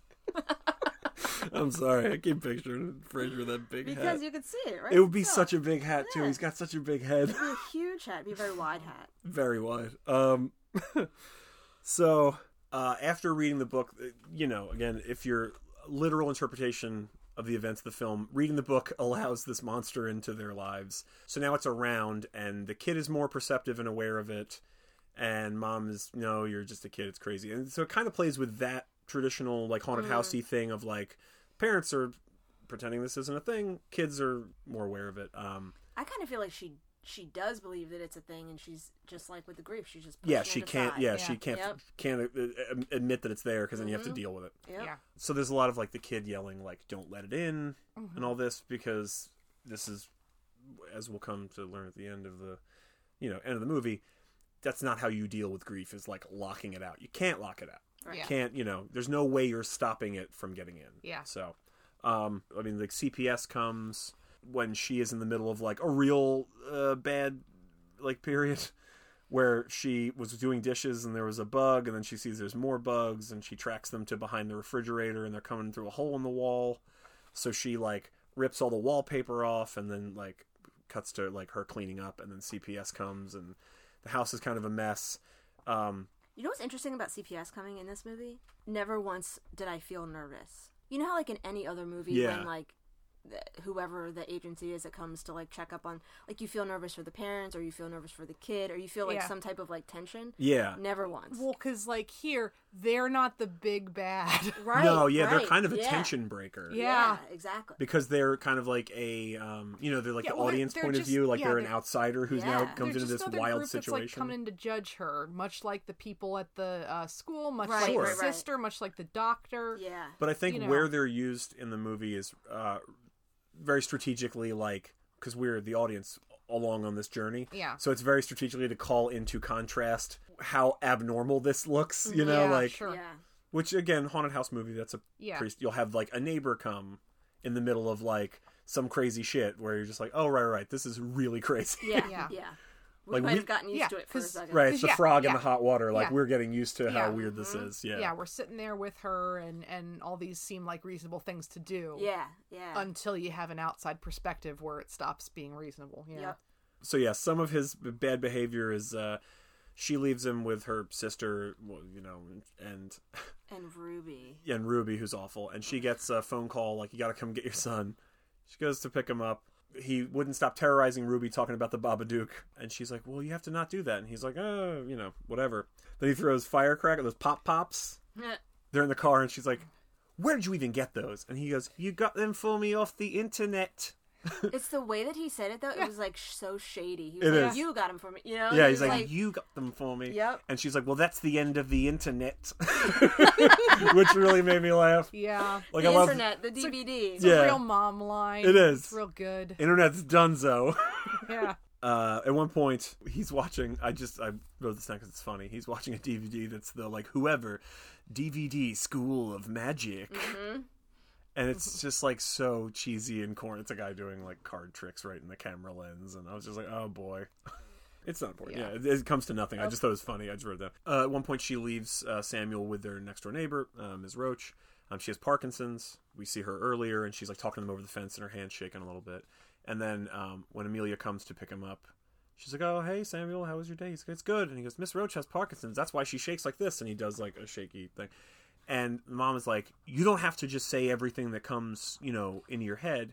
And uh, Miss Roach is like, "Oh, it's fine. He wanted to know, you know, about it, so we talked about it." Which is again, I think, thematically relevant. Like he, I, you know, he had a question, so we addressed it. You know, like it's better for him to know than not. Like Were the bugs that came into the house roaches? I was Yes, wondering about that. Like, like- they were yeah. something beetly. I wasn't sure 100 percent if they were Yeah. like, yeah, Now I wasn't sure if that, like, like I I didn't think that that actually had anything to do with Yeah. her name necessarily, but I don't know why they picked that. yeah. Yeah. Yeah. Yeah, Gracie Roach. Gracie right? Roach, yeah. Yeah. I like that. Uh, at one point, um, mom is doing dishes, and she like looks up and she can see in the Mrs. Roach's, uh, you know, living room, and she's like watching TV, and she looks down at the dish, and then she looks back up, and the Babadook is like standing in the doorway of uh, Gracie's like living room. She drops the plate. So at the birthday party, Ruby, who is terrible, um, finds him because he's ostracized. He's not a girl at the princess party, um, so they're not interacting with him. So he's just kind of sitting alone up in her treehouse, and she climbs up and she goes, "This is my treehouse, and you can't be." in." He's like, "I'm not hurting anybody." like, Yeah. Back off. right? And she immediately is like, "Well, uh, you don't have a dad. Everybody's got a dad except you." And like, basically, she's like, "Oh, your dad died, and that's good because uh, nobody would like to be your dad anyway." And he's like, "Wow, that's incredibly cruel. You're a monster." And she's like, "Yeah, well, you know." Kiss my ass, uh, whatever. And so he like kicks her out of this treehouse, and she falls face first, as we alluded to earlier. Yeah. And, you know what I say? Good. The crowd goes wild. The crowd Yeah. went fucking wild. Applause, applause. It was Hogan body slamming Andre the Giant. Everybody was like, "Yeah!" Everybody, the crowd was on their feet. Had it coming. They're fucking pulling chairs out of Yeah. the stands. Also, Like, like, we learned from wrestling, the way to make a face turn is to have a worse heel. right. See? You have somebody You're- be so yeah. mean to the to the heel that you're like, I like them now. Yeah. You're a mm-hmm. bully. This whole movie, you're like, fuck that kid. And then you see her just be so awful, and you're like, oh, fuck that kid. I feel like everybody hates this kid, and I get it because he's super annoying. Yes. But I feel like I, I like I get this kid for Yes. some reason. Yeah. No, that's what I mean. You like know? he, Yeah. he is sympathetic. You do empathize and empathetic. Yeah. You empathize with him because he's going through a lot, Right. and he's dealing with it the best he can, which is horribly. He's doing a shit job. He's a terrible, terrible coping mechanism because he's seven fucking years old. Like, Right. so he He's just is screaming and building booby traps and making his mom's life a fucking living nightmare. Yeah. and just hammering on this thing that, like, again, it's because she won't admit it's there, but like, you know, at one point she makes soup and there's glass in it Mm-hmm. at which Allison talked about when she pulls her tooth out, you know, and she's like, "Don't eat the soup," like, and she's looking in his. There doesn't seem to be any in his, but there's some in hers, and he just looks at her and goes, "The Babadook did it," and she's just like, "I fucking cannot with this. You and Was this it- Babadook, please go in the other yeah, room. she's like, go watch your DVD, and I'm gonna make a Go n- watch new dinner." DVD magic Yeah. tricks." Was Yeah. it car crash glass? That's the thing is, it's it echoes that. It could also Yeah, that- technically be like the broken window glass. Right. It could be. Oh, Yeah. right, yeah. She's been dropping plates. It could be, you know, like it could be anything. And this is in the middle of like her sleeplessness and all that. So like her reality is thin, and she also at some point like hallucinates And that so is the Babadook. that's, Babadook's very slim. Slender mm-hmm. Man. Slen- he's a slender man. Mm-hmm. No relation. no relation. Yeah. Gotta get that Babadook body. Got, got For to. beach. Got Bo- Yeah. to. Body by Babadook. Yeah. That's an infomercial I would have seen a thousand times. Uh-huh. There is a lot of her watching late night TV Yeah. at various mm-hmm. points where there, yeah, is some of like the the exercise equipment and stuff, and Yeah. older movies and things, and then as we get further with this, the Babadook starts kind of showing up in some of this stuff. Yeah. yeah, Um, at one point, she's like, again, she's uh, hallucinating and stuff, you know, from sleep deprivation and uh, evil. So she sees, she looks over, and Samuel's dead on the couch at one point, and she gets up, and she's like, "Oh my God, Samuel, Samuel!" And you just hear him going like, "Mom, Mom!" And then she snaps out of it, and she's standing over him holding a butcher knife, and he's fine. And she's just like, "Oh shit."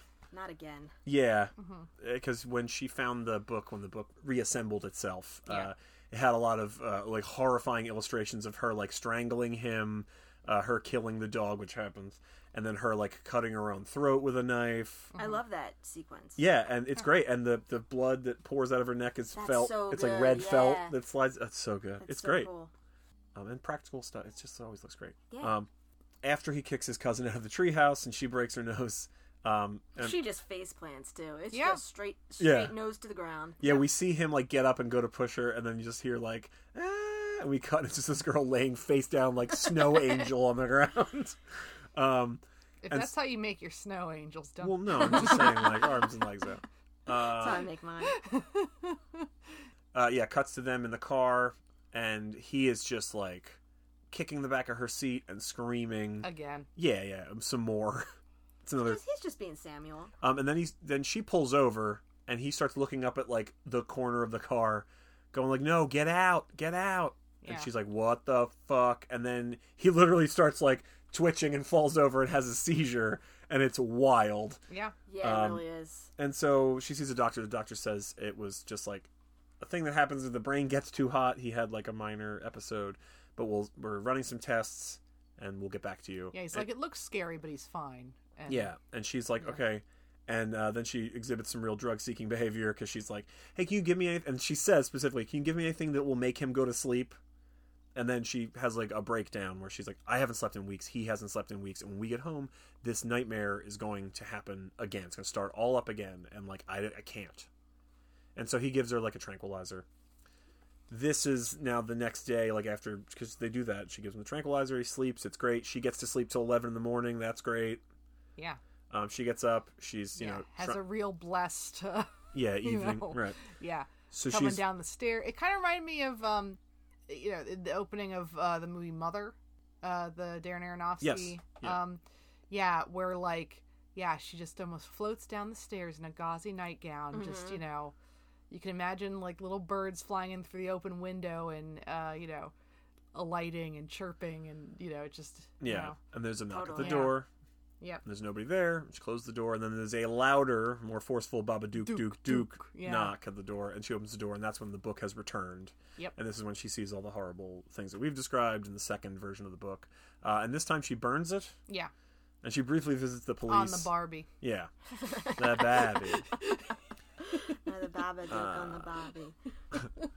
Um, she briefly visits the police. It's another like tick. Well, before she goes to the police, she gets the phone call from Claire, who's like, you know, he broke Ruby's nose in two places. Yeah. And, you know, you know, and she's like, I'll pay for it, Claire. And she's like, you can't even pay for your own, you know, bills. And how are you going to pay for this? And she's like, I think somebody's stalking me and my son. You know, they right. There's a lot going on. Yeah.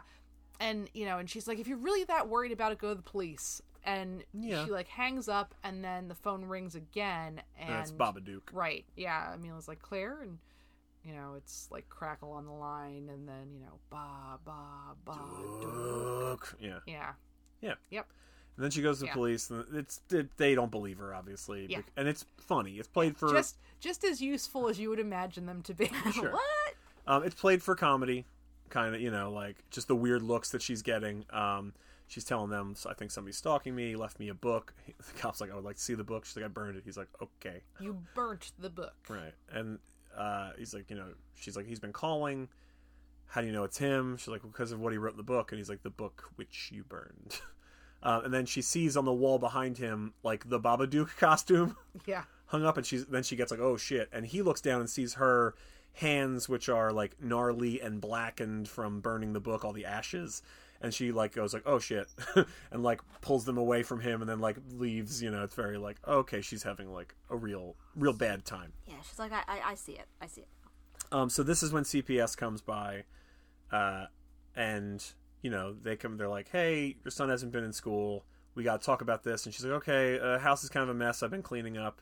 There was uh you know a lot of bugs they were coming through the wall and they look at the wall there's no hole in the wall she's like i mean the wallpaper they were laying eggs in the wallpaper that's what i meant um and the kid they're like the the, the, the female cps worker is like and how are you today samuel and he's like i'm i'm quite tired from the drugs mom gave me Just sold her out Immediately. immediately. Perfect. and they look the, the her reaction face is so funny because she's just like what's this now and then she looks at uh, amelia amelia's like he had a seizure it was prescription like a doctor gave it to me like it's a sedative he needed to sleep and um then they go in the kitchen and they're like well listen we seem to uh, We seem to have caught you at a bad time. yeah you seem a mess and she looks haggard She's like, I that I am. I am. yeah, Yeah. and they're like, we seem to have caught you at a bad time. Here's, you know, we'll come back and f- follow up in a week or whatever. And, uh, and um, then the kid walks up and he's like, Mom, I think I'm gonna vomit. You're just like, Yeah. Jesus Christ. Yeah, the Haggard thing was a, a another like hair and makeup detail because at uh, Ruby's birthday party, there's a bunch of other moms, and Yes. everybody's got very straight hair and very put together outfits. Yes. And Amelia's They're all wearing like, like, power suits. right, and Amelia's got her hair up, but like it's a lot like curlier and wispier and looser. Yeah, it's a little stringy. Yeah. It's, yeah. Yeah, and she's constantly wearing like dresses with like big um like sweaters or cardigans or whatever over them. Yeah. So it's definitely like a less polished and more like I guess trying to like self comfort look. You know? yeah, yeah, That's a way to put it. Yeah. Yeah. yeah. It's a little like um you know security blankety Yeah. Kinda. Sure. Yeah. So yeah, we're just we're uh you know underscoring a lot of these themes visually repeatedly.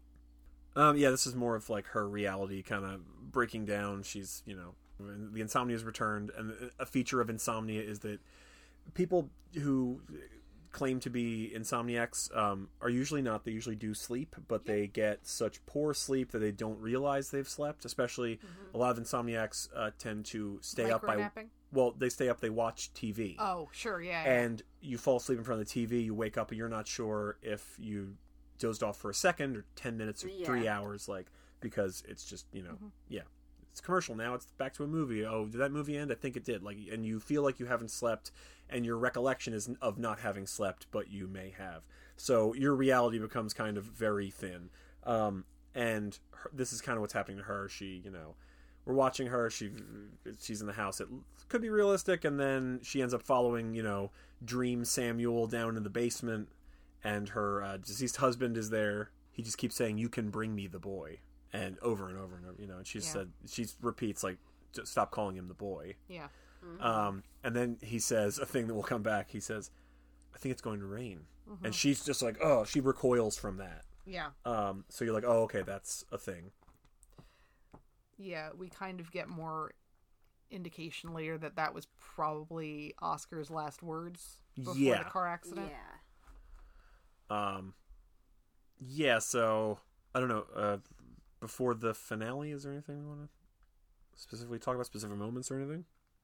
I mean, we we do get like that sequence of her in the bedroom and the Babadook is in there and the hat comes down and the clothes come down so it's the like seeing what's underneath Right. situation and Yeah. she's like trying to avoid looking at it still Yeah.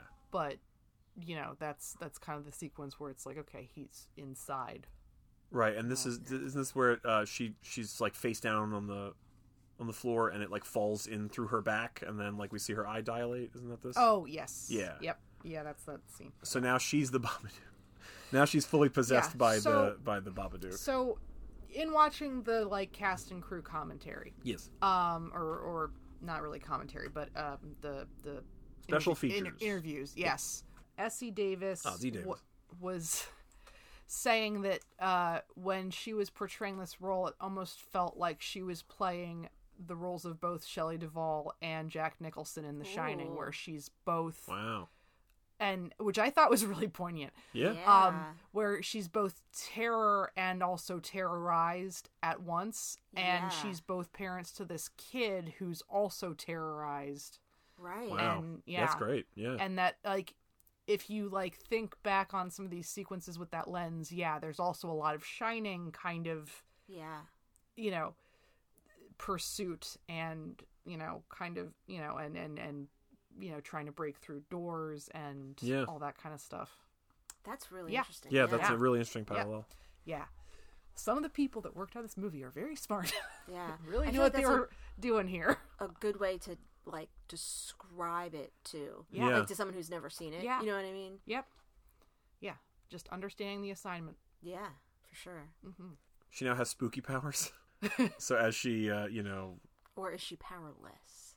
ooh, Ah, I know. I know. Mm-hmm. I know. I'll be here all day. snaps. But yeah, she does like the like arms out, the the Babadook like pose and floating across the room. And, Yeah. yeah, um, it's and it's cool. It's very because it looks it looks cool when it's a weird uh, amorphous, mostly black shape that you can't really see. It also looks really cool when it's you know Essie Davis like Yeah. just like in a nightgown. Yeah. It's great. it is. It's really cool. Um, Proceeding to nail it. yeah, and it, it yep. yeah, and like and it echoes the her falling into bed, which is a thing we see a couple times as she like falls asleep or wakes up. We see these like slowly lowering into the bed. Kind of, it mimics that kind of motion. It's in Mm-hmm. reverse. It's towards the lens, as opposed to away, away from it. But whatever. But her positioning is pretty much the same. Yeah. See? More repetitive imagery. Yeah, Yeah. Really getting, you know. yeah. Yeah. It's echoes of Yeah. things, thematic echoes. Yeah. And yeah, It, yeah, it doesn't feel like, but it doesn't feel like they they Oh, it's not boring. like it's bash you over the head. With Yeah. it. Right. right. You're not right. seeing literally the same thing No. over and over. No. So that do you get it? Do you get it? No, They're like, no, no, no. it's, These it's are that subtle symbolism, Right. which Yeah. in itself is conveying more meaning for these things, and- Right. and, making you pay attention because you've sort of seen this before, but now it looks different. Right, exactly. It's supposed to make you think like, oh, that reminds me of this thing earlier, not like, oh, we saw this earlier. Yeah, But it's, oh, that makes that makes me think of this, so I should be thinking about both of these things now. Like, Yep. Totally. yeah. Um. Uh. da- da- da-. Uh, she, this is she kills the dog. She pulls her tooth out. We mentioned that. Um, she chases Sam. uh, with her with her Baba Babadook spooky powers. Well, I was gonna say, I feel like when you and I first watched this, we talked about how we felt about them killing the dog, Okay. and I don't, I don't remember how you weighed in. I believe my read on that was that while it sucks that, that happens, I feel like it was well shot here where it's tasteful and it is a way of raising the stakes and it is Yeah. what is the first new thing that happens when the book reappears is Yep. the dog is killed and, And then the yeah. son is killed and then she kills herself and so having the dog die you you you know that we're serious shit's getting and this real. is now going to be the end game. This Yeah. is Yeah. you know. Yeah, that's fair. So yeah, like I don't I don't relish when you kill the dog in movies. Of course. Yeah. No, But no, I don't think I I. I, I feel feel like this was very intentional and respectful here. And the way they shot it, I think it would have been.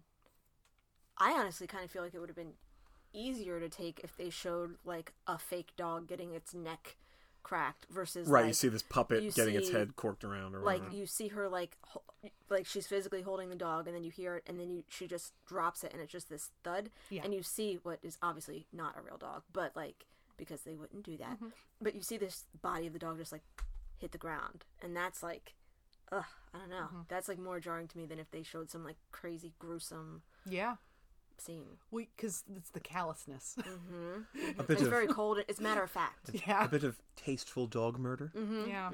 it's Yeah. very matter of fact and like this is Yeah. this is where we are Yeah. No, I think that's a very good read on it and uh, uh, describes the functionality of that. It's not just in there because, like, hey, look, a, a dog, let's kill it.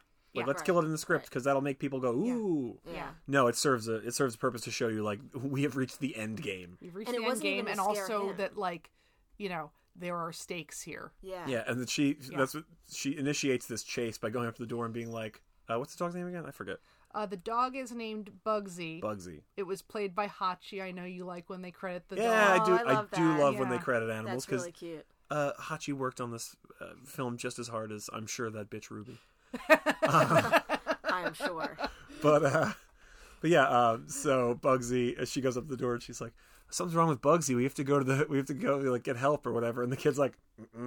"He's like, no, no, no, no." And he's, that's when he's like, "You're not my mom," kind of thing. And she's chasing him with her spooky powers. He runs uh, down to the basement. um, uh, he fucking he hits her with some of, of the pop pops. Oh well.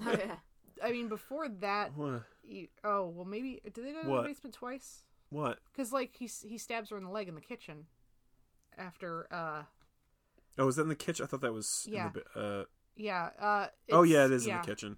Yeah, she's Well, chasing it's after him the around- Pop-Pops, though. Oh, is it okay? All Yeah. Yeah, um, I don't I don't necessarily remember because there's again now a lot of running up and down Yeah, it's, the cha- it's- levels of the house. It's a chase in a, in a relatively small. This is the space, yeah. action. yeah.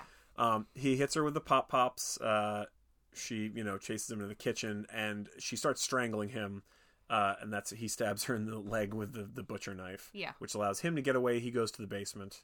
Um, and as she's following him, oh, I think he fires off that The catapult. yeah. Um, and Oh, like hits her. yeah, Is that well- is that in the kitchen or that might be in the basement? The catapult's in the basement. The dart gun is on the second floor. Oh, I missed the dart Yeah. gun. I must have been taking Yeah. a note. Yeah, I I think so. Like she she breaks down the door after he won't let her in with the dog.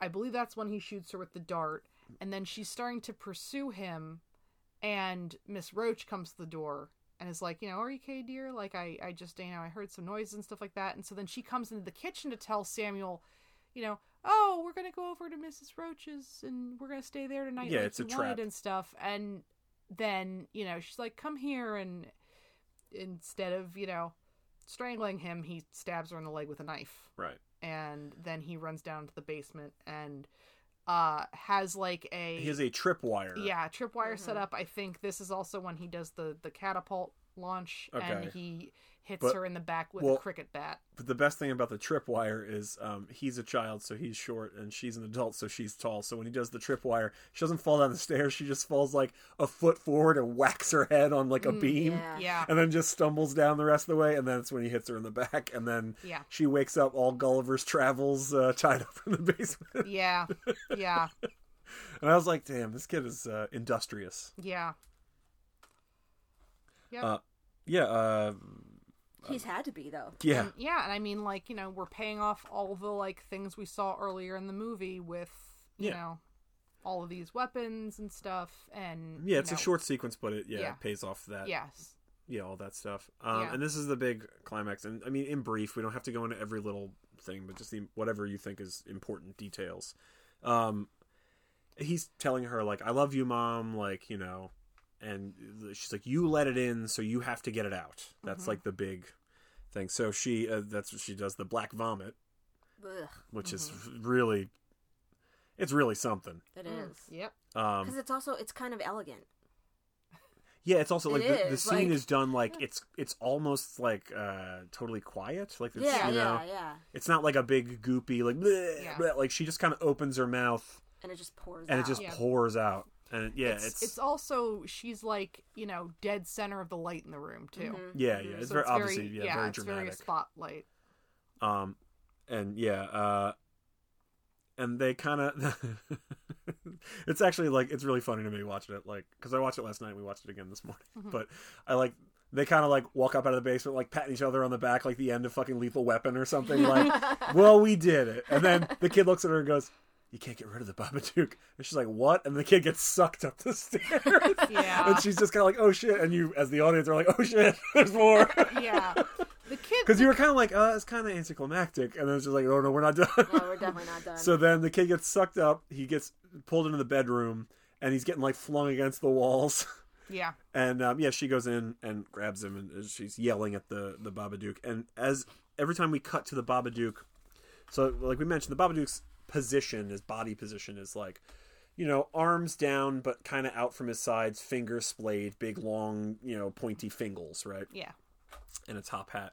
So in this, it's hard to say what we're actually looking at, but like it kind of looks like maybe it's his arms like up, like in a big Y, but it Yeah. kind of also just looks like giant horns Mm. or something. Like it doesn't look like sleeves. It all looks very like yeah, gnarled and something like they, you know, and uh, also visually like the way they're extending out from the center of the frame, they couldn't be attached to a thing, you know, like it just there's not enough empty space in the middle for these these lengths of whatever to be coming out of it. So it's very like surreal and supernatural and and that's kind of all you really see as she's yelling at it, but she's, you know, this is my son, you get out of my house like if you you know touch my son again and I'll kill you, you know that kind of thing. Uh, is that exactly what she says? I think so. um, Um, I'll fucking kill you. Yeah, touch my son Yeah. again, I'll fucking kill you. And yeah. You're you're you're nothing. This is my house. You're Yes. trespassing in my house. If you touch my son again, I'll fucking kill you. right, and so I think this is the you know like she's actively yeah, there she is. right, and she's actively um in a in a literal sense confronting what the Babadook is. So it robs it of a lot of its power, um, and so now we see the those you know things that kind of looked like horns for a minute definitely now look like the hands in sleeves, and it moves a little bit further forward in the light, and it's a scarecrow.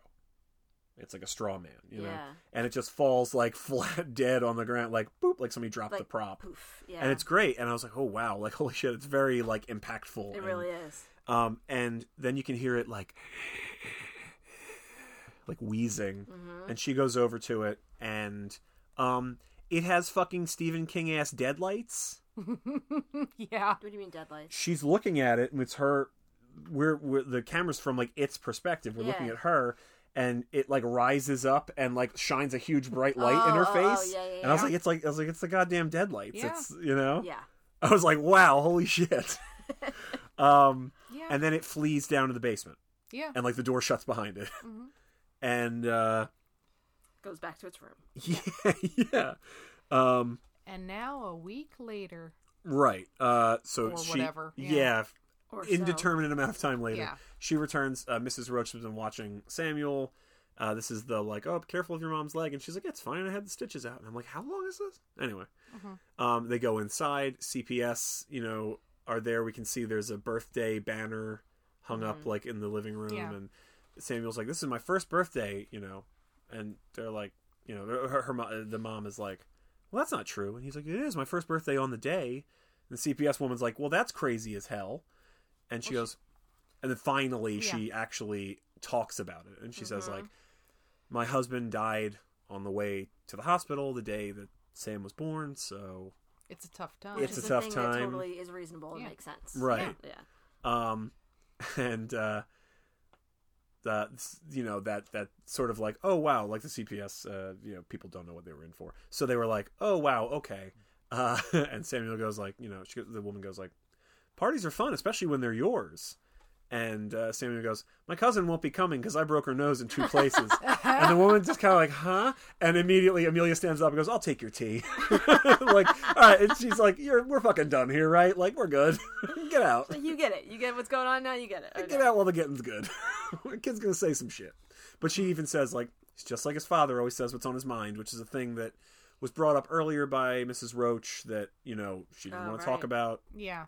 Um, and when you mentioned when Mrs. Roach comes to the door during like the chase, she's like, "Listen, I know that you don't like to talk about him, but like, you know, I'm, you know, like I, I yeah. love your. I'm I'm here and I Yeah. think of you like family. and Right. every- Yeah. It's all her not, you know, yeah, not wanting to address this, but now she can. So then we go in the ba- uh, in the backyard. Yeah. It's it's displaying growth, Yeah, like what you get Right. when you have real characters in movies. um, right. And we go in the backyard. We Oh, pan Lord. up through the dirt, Yeah. um, up the stem of a black rose. Yeah. So was that supposed to be where they buried Bugsy? Oh, I thought that that might have been yeah. Sure, that that Like- that makes that makes sense. sense. Yeah. Yeah, I did not pick up on that, but yeah, that makes sense. Yeah, that would totally make sense. Okay. Um, also, it's a very Lynchian shot, and uh, yeah, it's a black rose, and I was like, cool, right, right on, rock and roll. Uh, and she, uh, you know, like finds a grub or something, and she's like, oh, bring the bowl over here, and Samuel's got a bowl full of bugs, worms, and all kinds of shit, and she's like, ooh, you got a lot today. And it's very like wholesome. And at first you're like, okay, yeah, he's a weird kid. We also saw that he's got like in the beginning of the movie, he's got like lucite blocks with beetles and stuff in Yeah. them Right, right, right. and yeah. he's into magic, so he's into weird, creepy, crawly kids shit. You know, it's fine. Um, and then they're like, "Oh no, no, yeah, we're gonna, you know." They they stand at the top of the basement stairs, and he hands her the bowl, and like they they hug, and she's like, you know, he's like, "When will I be able to come down there?" And she's like, "When you're a little older." Yeah. Um, and then she goes down, uh, and we get the point of view of the Babadook, and it like rushes her, Mhm. right? And like she bends back like at a supernatural angle, like to be like she could not possibly still be standing, like. Yeah. And then she like bounces back up, and she's like trying to she like main. it. Yeah. Yeah, she's calms trying to maintain composure by like sobbing and breathing and just saying Yeah. like it's okay, Mm-hmm. it's okay, which I think is like a very literal, like it's Yeah. what you do, Yeah. you know. Uh, so yeah, and then she like And the camera kind of comes down as well. it's so not as almost aggressive like- a position. Yeah. Well, and it's almost like it's shrinking a little bit and Yeah. and yeah, minimizing. Yeah. Yeah. And then um, she looks down at the bowl, and the bowl like gets sucked off into the shadows. Yeah. Uh, and then she comes up, and you know, uh, Samuel's in the backyard, and he's like, "How was it?" And she goes, "Not that bad. Yeah. Pretty quiet today. Pretty Yeah, quiet. pretty yeah. quiet today. Yeah." So y- yeah, I mean, and that's that's it, right? Like, And I think Yeah. that's great because it's like they, that's them managing it, right? Yeah, I They're think both it's supposed to be showing, I guess, what would be self care or, you know, where, like, yeah, you're, you know, you're living with It's your still there. rather Yeah. than fighting against it or Yeah. trying to starve it out because it won't be starved out, you right. know? And the kid is very well aware that it's there, Yeah. and but she's still protecting him from the parts he doesn't Yeah. need to see right now. Right. you're right, the full Right. weight Yeah. of it. Yeah. Yeah. Um, The responsibility of it. Yeah. Right. And then he does a magic trick where he uh, makes a coin appear, and she goes, "That's great." And he goes, "I'm not done." and then he pushes the coin through the top of a lid of an empty, like uh, you know, tur- Serving dish or tureen, yeah, serving yeah. dish or whatever. And then he pulls the lid off, and there's a dove in there. And and she was like, "Wow, how did you do that?" And I was like, "Lady, did you not know your kid bought a dove? Like, where did he?" Yeah, where did this On the dove come from? internet. I- yeah, he's like, Internet's "You back, bought it for me with the internet." Also, Dove just hung out. Didn't fly away. yeah, it did not fly away. No. The Baba Dove. Um, Baba Dove. We, and then we cut inside to the fridge, and there's a paper bag inside that says "Dead dove, do not eat." Oh, no. Dove's dead. I'll explain later. well, this is what it sounds like when doves cry. Oh God. Uh, we talked about Purple Rain before we started recording. yep. Uh, And, yeah. yeah, they they you know they hug and everything's good, and she says "Happy birthday, sweetie," and that's the end of the movie. yeah, they high five, and then a heart shaped frame appears, and the theme from Love American Style. Perfect. Ba, ba, ba, ba, ba. I also like when he um she she in that scene where she notices she like looks at his neck to Oh. where she strangled him and he's like you know it's getting better like it's okay how he's like it it confirms that like she's not a monster. Yeah. Like, yeah, the thing was the monster, and yeah, he, yeah, yeah. he gets that. He's not traumatized by her. Right. Yeah, because now they can address this thing. Yeah. Like, um, yeah. Apparently, uh, studios that they were approaching to try to get like distribution were like, oh, we would like you know the Babadook to be defeated at the end, and she was like, nah, you don't get it. and then, um, Good. and somebody was like, well, no one's gonna release this because like she like abuses her kid, uh, and no one's gonna jibe with that. And apparently, like at test screenings and stuff, audience members would come up and be like, "I've never, never hurt my kid. I have wanted to thought about hurting my kid though." Like, Sometimes you gotta exercise those demons. right? And they were like, "Thank you for like addressing this." Like, Well, and there's so much of that. If you see any of the people talking about like postpartum depression and Yeah. like what that does to you, and like Which both, I didn't even think about the fact that that could have also been a thing Yes. along with yeah, her husband true. dying. Yeah, Yeah. Yep. Like those both two terrible things. yeah, feeding into the yeah, Yeah. yeah. Like it can be very debilitating. Yeah. and it can be really difficult to form good attachments and then it makes you feel like you're a terrible parent because mm-hmm. other Right. people do it and why can't you Yeah. and so then there's Right, this and 'cause whole nobody other talks layer about, of guilt like- on top of it right. Nobody talks about something it's totally okay to Right. to have thoughts about like, boy, I could just I could just drown him. It'd be so easy. Yeah Well, and I So mean, some women do have those Yes. Right. thoughts, Yep. you know? Yeah, and the thing is, no one talks yeah. about it. and so, there's so much social shame Right. Yeah. right and yeah, Yeah. we're not saying like, hey, you should definitely do it. yeah But it, it but happens, though. but it's okay to be like it's okay to be having a, a, a terrible time and be like I can just I can just kill him or like I can just drive off like it's okay to have these thoughts you shouldn't act on them well you definitely shouldn't act on them but you shouldn't even you shouldn't like focus on them Right. they shouldn't be like a recurring thing like you shouldn't "Ah, tell your kids that. right Yeah. no no no Right, never right yeah it, you know but Yeah. it's totally fine to be like boy I could just no one would know Yeah. look Also, around like- nobody would know If she had postpartum and like forget the trauma of her husband dying Mm-hmm. on the same day. right just the but, like, grief the postpartum with now being the only parent yeah to Right. have to like Yeah. deal with this Yeah. kid. She couldn't even like no lean on that other person. Right, you you have to deal with uh, uh, the logistics of a funeral as well as like bringing home a new baby. Yeah, it's a lot. And I mean, like, anytime that you see her, you know, trying to get other people to take care of him,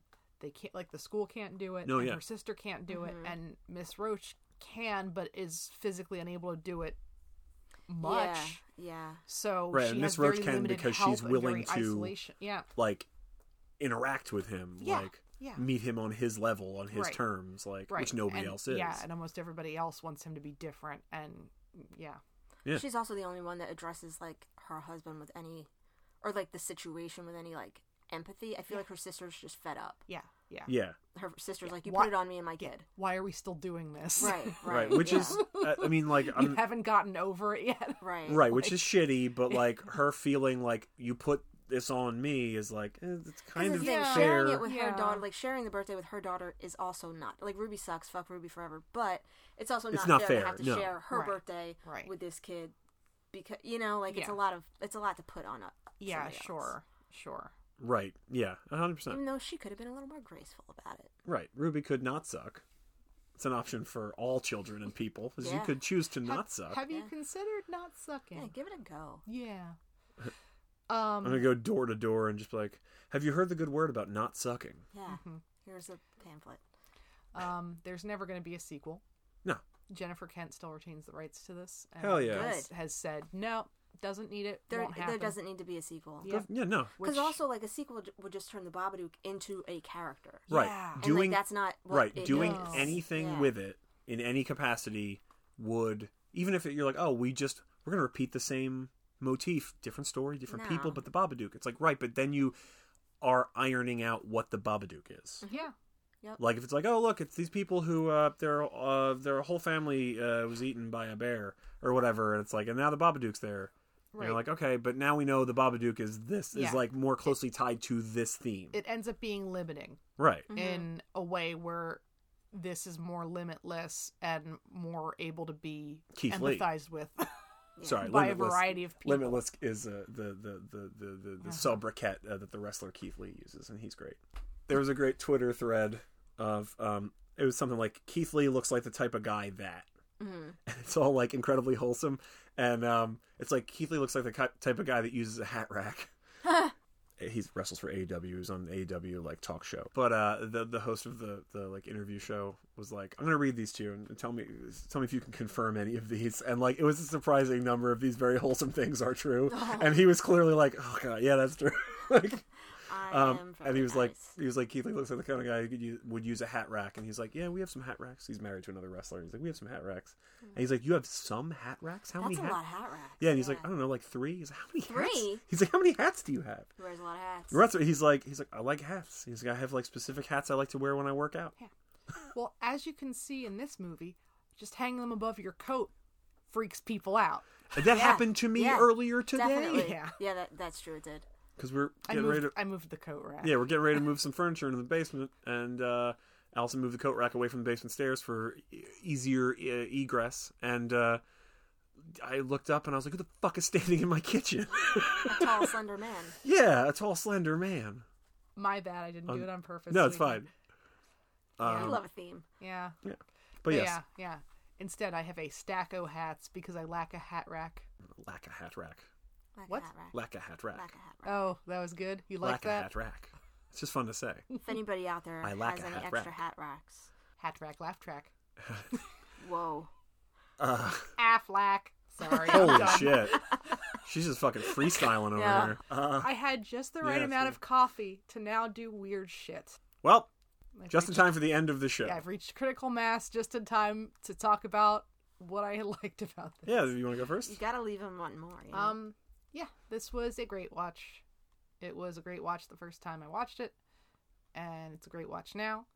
And it has also been an exit because I, I come across people in the wild sometimes that go, "Oh, horror! It's so gory and like the you know the mm-hmm. bad thing always wins and everything's got a downer ending." And I'm like, that's not true. And this is absolutely one of the things I throw out there where I'm like, this is actually something that's like you know deeply touching and empathetic. It does have a positive ending mm-hmm. and you know, and it's it's very like you know, psychological in the way that the horror movies that I love are where it's really tapping into like, you know, fears and anxieties and, you know, and grief and working through that. Yeah, catharsis. Yes. Yeah. Yeah. Yeah. And then also, yeah, it just it looks great and it's legit- legitimately very creepy. Mm-hmm. So these are yeah, all all good things. It does look like fantastic. yeah.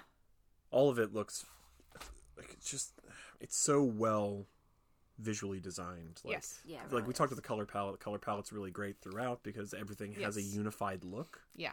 It's just great. Like it's, It's just almost great. like a really, I mean, and I- I'm not saying this to be funny, but like almost like a really cool picture book. Yeah. Right? Where Yeah. like every mm-hmm. page, like every like scene that stands out is just like really, really beautiful and cool looking and like leaves an impact. Yeah. yeah.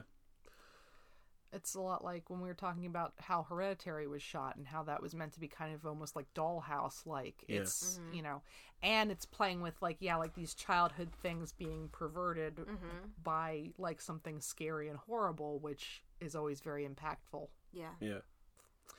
There's something I was gonna say, and now I can't remember what it was. So, yeah, I was blown away the first time I watched this. Yeah. Like it's just it looks so good. It's so thematically like interesting.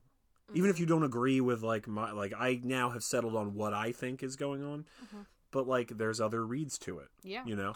Um and We talked about several. yeah, and mm-hmm. I think that's that's great. Like that's what, you know, art should do. Yeah. Like should be something you can like mull over. Yeah. Yeah. Um, yeah, this is great. I, I fully recommend this. Same. Great watch for sure. Um, so apparently the first time that I saw, I've only seen it twice. Once, you know, when it became available for streaming, and then today with you guys.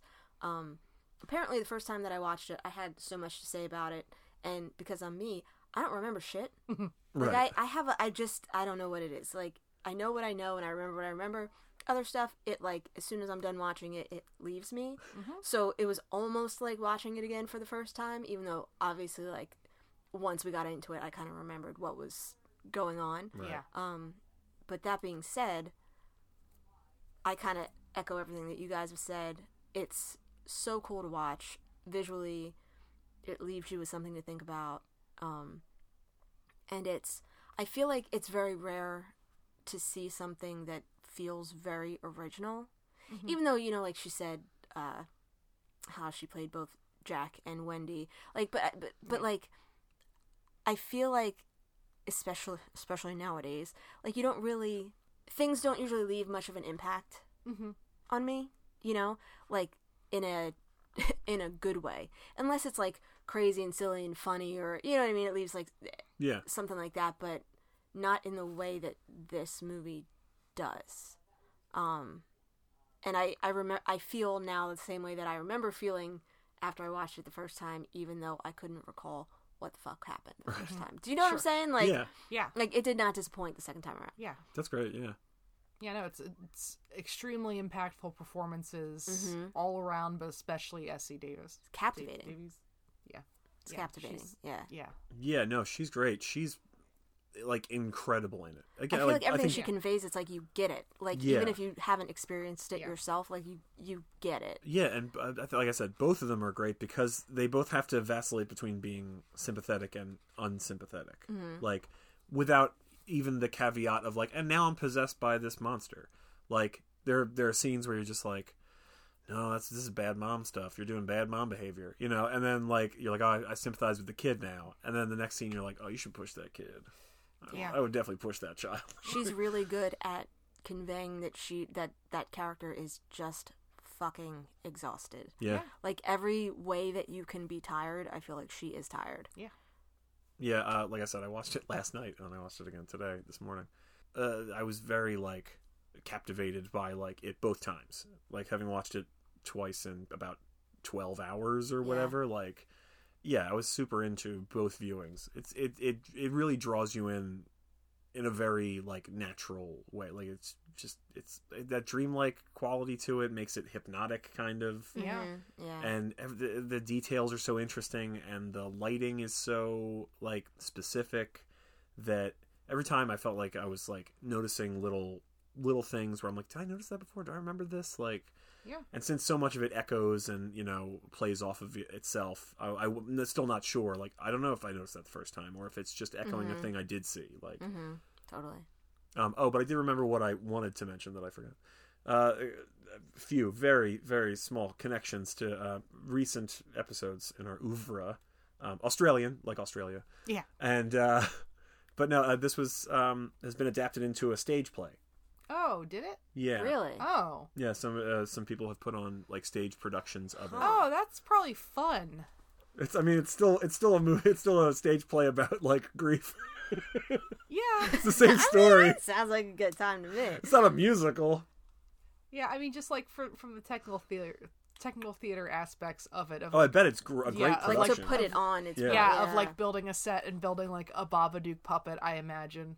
Yeah. yeah. Where it's probably just like Fingles with a big black sheet in between. Yeah, I bet I bet it's great. Ugh. Like I bet it's a really Yeah. fun production. But yeah, I saw that somebody had adapted this into a stage play, and I was like, mm-hmm. I bet that's like a really good play. Like, yeah. But there you go. You can do it because it's not some like CGI'd, like crazy Right. special Yeah. effects. Like you can practically, I'm sure people could practically make a stage production of it and have it be just as impactful. yeah, and also because it's very open, like you could put onto it themes that weren't necessarily inherently there to start with, and you know, Mm-hmm. um, and make it have slightly different meaning. Yeah, you're smiling. What? Oh no, I say what you really got to do is a couple times turn up down all the lights in the thing, and then have different speakers around in the audience doing like Babadook. No, yeah, Yeah. freak everybody out. Yeah. Yeah.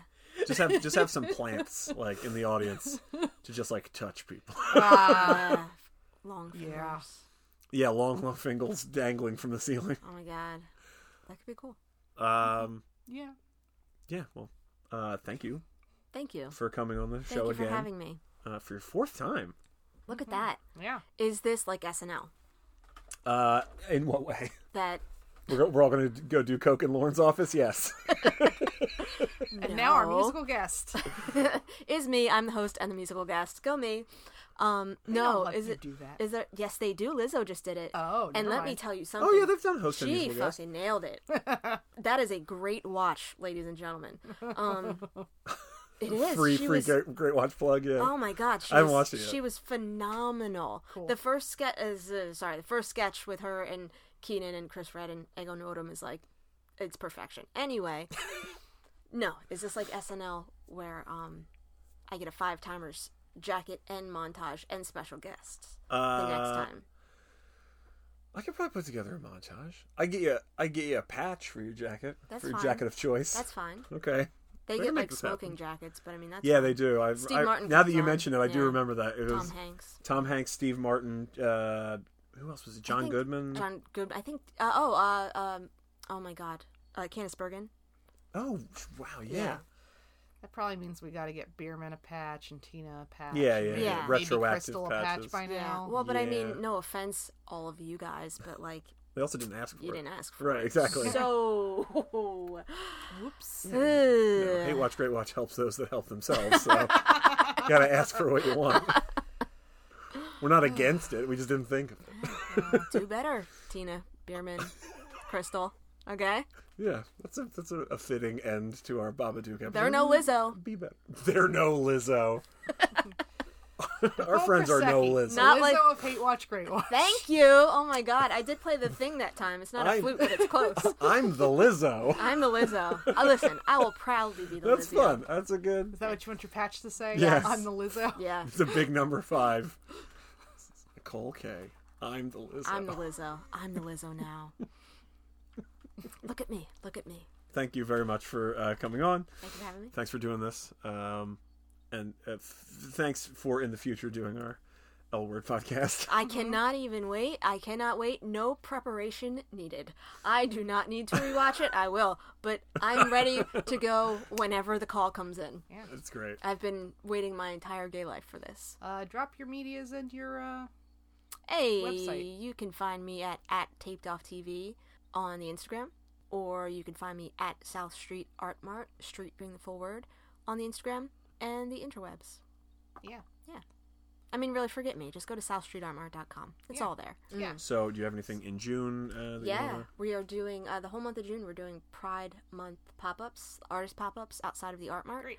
Um, 530 South Fourth Street. If you are in Philly, corner of Fourth and South, Or you Um, can shop on the internet. you absolutely can. uh, SouthStreetArtMart.com. and Support some queer artists for Pride Month. Yeah, we'll have like a we we did it last year. We have like a Pride, uh, like support queer artists section, so you can like Hell yeah. be like, you Oh, know, great. today I feel like supporting some gays, Yeah. and then you can go on there and you can do just that. Mm-hmm. Gotta download this episode about queer icon the Babadook. Gonna spend some money with some uh, artists in the Pride Month. It's gonna be great. Local Yeah. artists, small artists. And honestly, you're supporting queer artists all year if you shop at the Art Mart because uh, my wife and I are just that. You But thanks to the but L do it in. June. Thanks to the we L word. Thanks to the L word. If it wasn't Man, for the L word, I would not have this store. would have gotten dicey. Me and him were not gonna work out. Spoiler spoiler alert, it wasn't gonna work. Spoiler alert for lavender marriages. Uh, Is that the new nom de beard? I guess. oh, that was a that was an old that was an old like '50s term. Okay. Um, yeah. Uh, so you can find us on Twitter and Instagram at HWGW Podcast on both those platforms. You can email us at Write Hate Watch Great Watch. That's W R I T E H W G W at gmail.com. Get us every other Wednesday. That's Every, other Wednesday. On the Movie Jawn Podcast Network, moviejawn.com, and please support the Movie Jawn Patreon, patreon.com slash movie J A W N Jawn. And uh, we'll be back in two weeks with another film for Pride Month. Thanks for listening. Yeah. Bye. Bye. Duke. Yeah, let's let's all do it. Bye bye Duke. Get it? Yeah. Bye bye. Duke. Duke.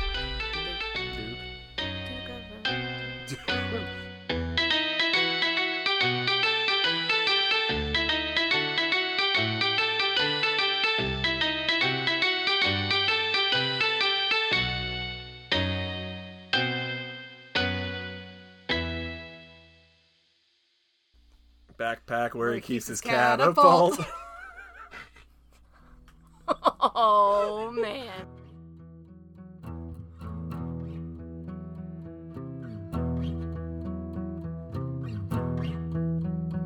This has been a Movie Jawn podcast.